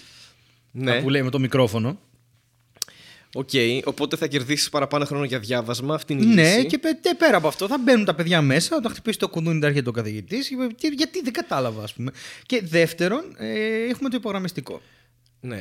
Ωραία. Με το υπογραμμιστικό μπορείτε να πάρετε ε, μια δήλωση μηχανογραφικού και να υπογραμμίσετε όλες τις σχολές που δεν σας ενδιαφέρουν. Ναι, οκ. Μπορεί να γίνει αυτό. Ή μπορείτε να σημειώσετε αυτά που ξεχνάτε με έντονο υπογραμμιστικό. Με έναν Που μαύρο Μόλις μου φωσφοριζέ εξήγησε ο Στέλιος μαρκαδόρο. την υπογραμμιστικό γιατί δεν ήξερε καν ότι λέγεται έτσι. Stabilo τα λέγαμε. ορίστε. Stabilo τα λέγαμε. Ε, είναι μάρκα. Είναι όπως Και λες άμα τα Jeep, τα Jeep, ναι. Και SUV, άμα είχατε Jeep και τα Jeep, Staedtler Jeep. Ναι. ή Faber Castell. τα λέγατε όλα Stabilo. Stabilo, ναι. οκ. Γιατί ήμασταν βλάχοι. Ή μπορείτε να βάλετε φωτιά στο Stabilo και να κάνετε και εγώ.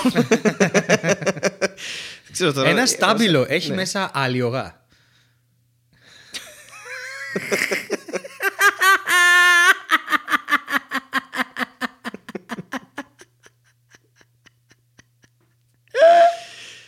Όχι. Ναι.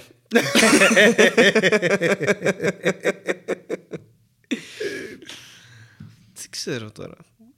Т- Τώρα για κάποιο λόγο μου ήρθε το τραγούδι, το στάμπιλα, στάμπιλα εμπρός στον αγώνα. Για κάποιο λόγο, δεν ξέρω γιατί. Στάμπιλα. Είναι ο πληθυντικός του στάμπιλο. Εντάξει, Ε, νομίζω ότι μπορούν να σκίσουν τα βιβλία τους και να παραιτηθούν από το εκπαιδευτικό σύστημα. Δεν δουλεύουν στο εκπαιδευτικό σύστημα για να παραιτηθούν. Ε, Είναι μαθητές, είναι μέρος α, του. Δηλαδή, είναι γρανάζια τους συστήματος. Ναι, δεν του κάνεις κάτι του καθηγητή. Να πεις παρετούμε από το εκπαιδευτικό σύστημα και είσαι μαθητής. Μπράβο, αγόρι μου, πήγαινε, δούλεψε. Παραεμπόριο υπογραμμιστικών στο σχολείο, για να τζιράρεις και λίγο. ναι, ίσως είναι επιχειρηματική ιδέα. Τύπου να πουλάς στάμπιλο. Ξεκινήσει από ένα στάμπιλο, ξέρω εγώ, ταπεινά, να το πουλήσεις παραπάνω από όσο Να έκανες. χρησιμοποιήσεις σκυλοτίνα για ξύστρα. Γκυλοτίνα για ξύστρα, ε. Ναι. Βασικά, χρησιμοποιείς γκυλοτίνα για να φτιάξεις. Καταρχάς, δεν γράφεις με, με, στι- με μολύβι στο Λύκειο. Ναι, ισχύει. Πλέον γράφεις με στυλό. Θυμάσαι που αυτό ήταν μεταβατικό στάδιο. Το μολύβι με το στυλό. Μας ε. λέγανε θα ξεχάσετε το μολύβι, ξέρω εγώ. Ναι, ναι, ναι. τέτοια. Ξεχάστε το και υπάρχει μπλε γόμα που δεν σβήνει τίποτα. Τίποτα, ναι. Γιατί δεν κάνει. Τελικά- Είναι απλά μια κοροϊδία η μπλε Αυτό γόμα. δεν είναι έτσι. κοροϊδία τελικά. Αυτό κάτι άλλο έκανε. Σίγουρα είναι κάτι για να άλλο έκανε, σβήνει. Δεν ήταν για στυλό. Όχι, νομίζω ε, υπάρχει Εγώ- κιόλας. Κάτσε θα το βρούμε. Εγώ πάντως είχα γουστάρει τρελά με τον Μπλάνκο. Γούσταρα πάρα πολύ με τον Μπλάνκο. Να βάφω. Ότι ρε παιδί μου. Πες ένα es. Ότι ε, γούσταρα να χρησιμοποιώ Μπλάνκο. Που πριν δεν το είχε. Τώρα άλλο το να σβήνεις και να φυσά και να. και να κάνεις αυτό το πράγμα, και άλλο να είσαι με το. ή με αυτό που έγραφα από πάνω. Όχι με την ταινία. Που κόλλαγε πάνω στο. Πώς λέγεται αυτό, με το ρολό. Α, Με το. τη μύτη. Ναι, πώς, όχι, το. Ναι, μπλάνκο, αλλά όχι τέτοιο. Ήταν- Αυτό, αυτός ήταν πιο καλό από το άλλο. Πιο καλό είναι, ναι. Γιατί δεν έκανες ένα χαρτί που ήταν πιο παχύ σε σημεία. Ναι. Με το άλλο που έβρισε μπλάστρε, Εκτός αν σοβάτιζε το χαρτί για κάποιο λόγο. δηλαδή εκεί που έγραψε πριν, «Οπ, πρέπει να σοβατήσω λίγο για να διορθώσω ένα λάθος. Καλά, τράβω μια γραμμή και πάμε παρακάτω. Και δεν ξαναχρησιμοποιείς ποτέ πλάνκο στη ζωή σου από εκεί και πέρα. Ναι, ποτέ. Κάνεις μουτζούρες. Μουτζούρες, Και στι τίποτα. Πανελίνε κάνεις μουτζούρες. Μουτζούρες, Μουτζούρε. ναι, να απαγορεύει χρακ, τον χρακ, ναι. μπλάνκο. Μας λέγανε πολύ ωραίες μουτζούρες. Θα μάθει να κάνετε πολύ ωραίες μουτζούρες. Καλά, είναι λογικό να απαγορεύει τον μπλάνκο γιατί μπορεί οποιοδήποτε διορθωτής να βάλει μπλάνκο από πάνω. Δεν Καλά, είναι- ναι, εντάξει. Λογικό είναι. Ε, λοιπόν, λέει ότι ε, το, το μπλε είναι για το χαρτί, το ακουαρέλα, το χοντρό. Ναι. Το πολύ χοντρό χαρτί, όπου έχει μέσα, όπου είναι πλακουτσωτό, δεν είναι ευθύ, έχει μεγάλα grooves. Οκ. Πώς τα λένε, ε, μ, είναι χαρακωμένο ως χαρτί. Ναι, ναι, ναι, κατάλαβα Οπότε ποιος ο λες. γραφίτης από, την, ε, από το μολύβι κάθεται μέσα σε αυτά και δεν μπορεί να τα σβήσει σωστά το κόκκινο μέρος της γόμας, Ναι. της ξύστρας, οτιδήποτε, και χρησιμοποιείς το μπλε, όπου το οποίο τρώει και λίγο από το χαρτί. Αλλά επειδή είναι χοντρό το χαρτί, το παίρνει να φάει και λίγο. Ναι. Στο κανονικό χαρτί απλά θα το σκίσει τα δύο. Δεν ήταν, λέει, ποτέ για στυλό. Ήταν απλώς για χοντρότερο είδος χαρτιού. Άρα βλέπεις πόσο λάθος είναι το εκπαιδευτικό σύστημα στην Ελλάδα. Μας μαθαίνει λάθος πράγματα. Ότι το μπλε σβήνει το στυλό επειδή είναι μπλε. Το μπλε σβήνει το μπλε. Δεν είναι έτσι, παιδιά. Εδώ λέμε μόνο αλήθειες. Εν τω μεταξύ, βλέπω εδώ πέρα ότι το γράφουν αυτό εδώ πέρα, αλλά λέει ότι ναι, αλλά πάνω στην μπλε σβήστρα έχει το σημάδι μιας πένας. Γιατί; Και πάει σε ένα link της Faber Castell. Και Η λέει, Faber sorry, Castell. we are not delay. We, Και we λέει- couldn't find this page. λέει ρε παιδί μου ότι αν πας στα. Πώς τα λένε, στα. Έλα. Show all. Αν πας στα erasers. Πού είναι;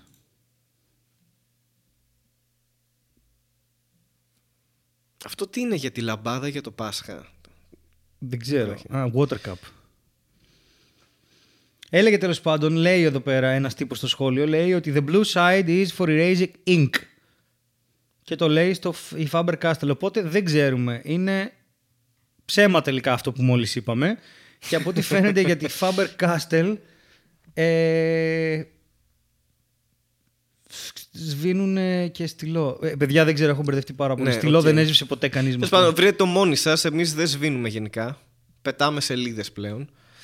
ε, και κάνουμε ανακύκλωση. Αυτό. Ε, αλλά ναι. Σήμερα η στήλη ψυχολο- ψυχολογία ήταν λίγο πιο διδακτική. Δεν ήταν τόσο ψυχολογία όπως θα κάνουμε σε άλλες Ναι, και τι φορές. να κάνουμε τώρα, να παίξουμε με το άγχος των παιδιών Να για τις μην παίξουμε, όχι. πανελλαδικές; Ας, μία φορά ας μην παίξουμε. Ας μην παίξουμε, Ας να πάμε πούμε και στην- κάτι χρήσιμο. Ναι, ας πάμε στην επόμενη ενότητα Δεν υπάρχει. που δεν υπάρχει. Είμαστε στη μία ώρα και δεν υπάρχει επόμενη ενότητα. Δεν υπάρχει επόμενη ενότητα. Όχι, ε. τίποτα. Άρα αυτή ήταν η έκπληξη που κρατούσαμε στον κόσμο τόσο. Ναι, ότι δεν ότι- υπάρχει επόμενη ενότητα. Ναι, ότι γράψαμε τελικά όσο θέλαμε να γράψουμε. Και. Νομίζω ότι όμως στο τέλος του podcast πρέπει να. Πρέπει να μπει το καίγομαι. Δεν μπορώ να βάλω και. Να, το- ε, ε, θα, τι θα πάθουμε, τη monetize. ναι. θα μας ρίξουν το βίντεο. το ξέρω. θα μπορούμε να φωνάξουμε μαζί και εγώ με Ε. και να το κλείσουμε. Ναι, Ωραία. Μπορώ- μπορούμε να κάνουμε αυτό. Ωραία. Τέλεια. Τα λέμε Μόνο σε... το καίγομαι. Μόνο το καίγομαι ή. Μόνο το καίγομαι. Τι θες; Εντάξει, όχι, σκεφτόμουν πως κάνουμε όλο το τραγούδι. Θα το κόψω, δεν υπάρχει περίπτωση. ναι. Ναι. Πόσο έχουμε, ε, τρία δευτερόλεπτα; Δεν ξέρω. Με το 3 να πούμε και εγώ με. Όχι εννοώ πόσο μέχρι να μας ζητήσουν δικαιώματα για το καίγομαι. Α, δεν έχω Να έρθει ιδέα. Ο, ο ίδιος το χαριτό Δεν έχω ιδέα. Ο αλγόριθμος είναι γιόλο. Ωραία, ας το γιολάρουμε έτσι λοιπόν. Ωραία. Ας κάνουμε ένα καίγομαι και, Α κλείσει η εκπομπή έτσι. και σας ευχαριστούμε πάρα πολύ που ήσασταν Για, άλλη για ένα μια φορά ακόμα μαζί μας. επεισόδιο Απόλυτη παράνοια αυτό το επεισόδιο. μαζί μας. Ε, είχε τα ups και τα down του. ε, τι να πω, καλές πανελλαδικέ για όσου γράφουν άμεσα, γιατί μπορεί να το ακούσει κάποιος στο επεισόδιο Ναι. το Μάιο. Μπορεί. Μπορεί να το ακούσει. Ναι. και να καίγεται. λόγω πανελλαδικών. Οπότε εντάξει, ας κλείσουμε έτσι. Δεν, Ωραία, δεν έχω εντάξει. κάτι άλλο. Ας Ωραία, κάνουμε ωραία, αυτό το ωραία. κλείσιμο. Τρία. Δύο. Ένα. Κι εγώ με.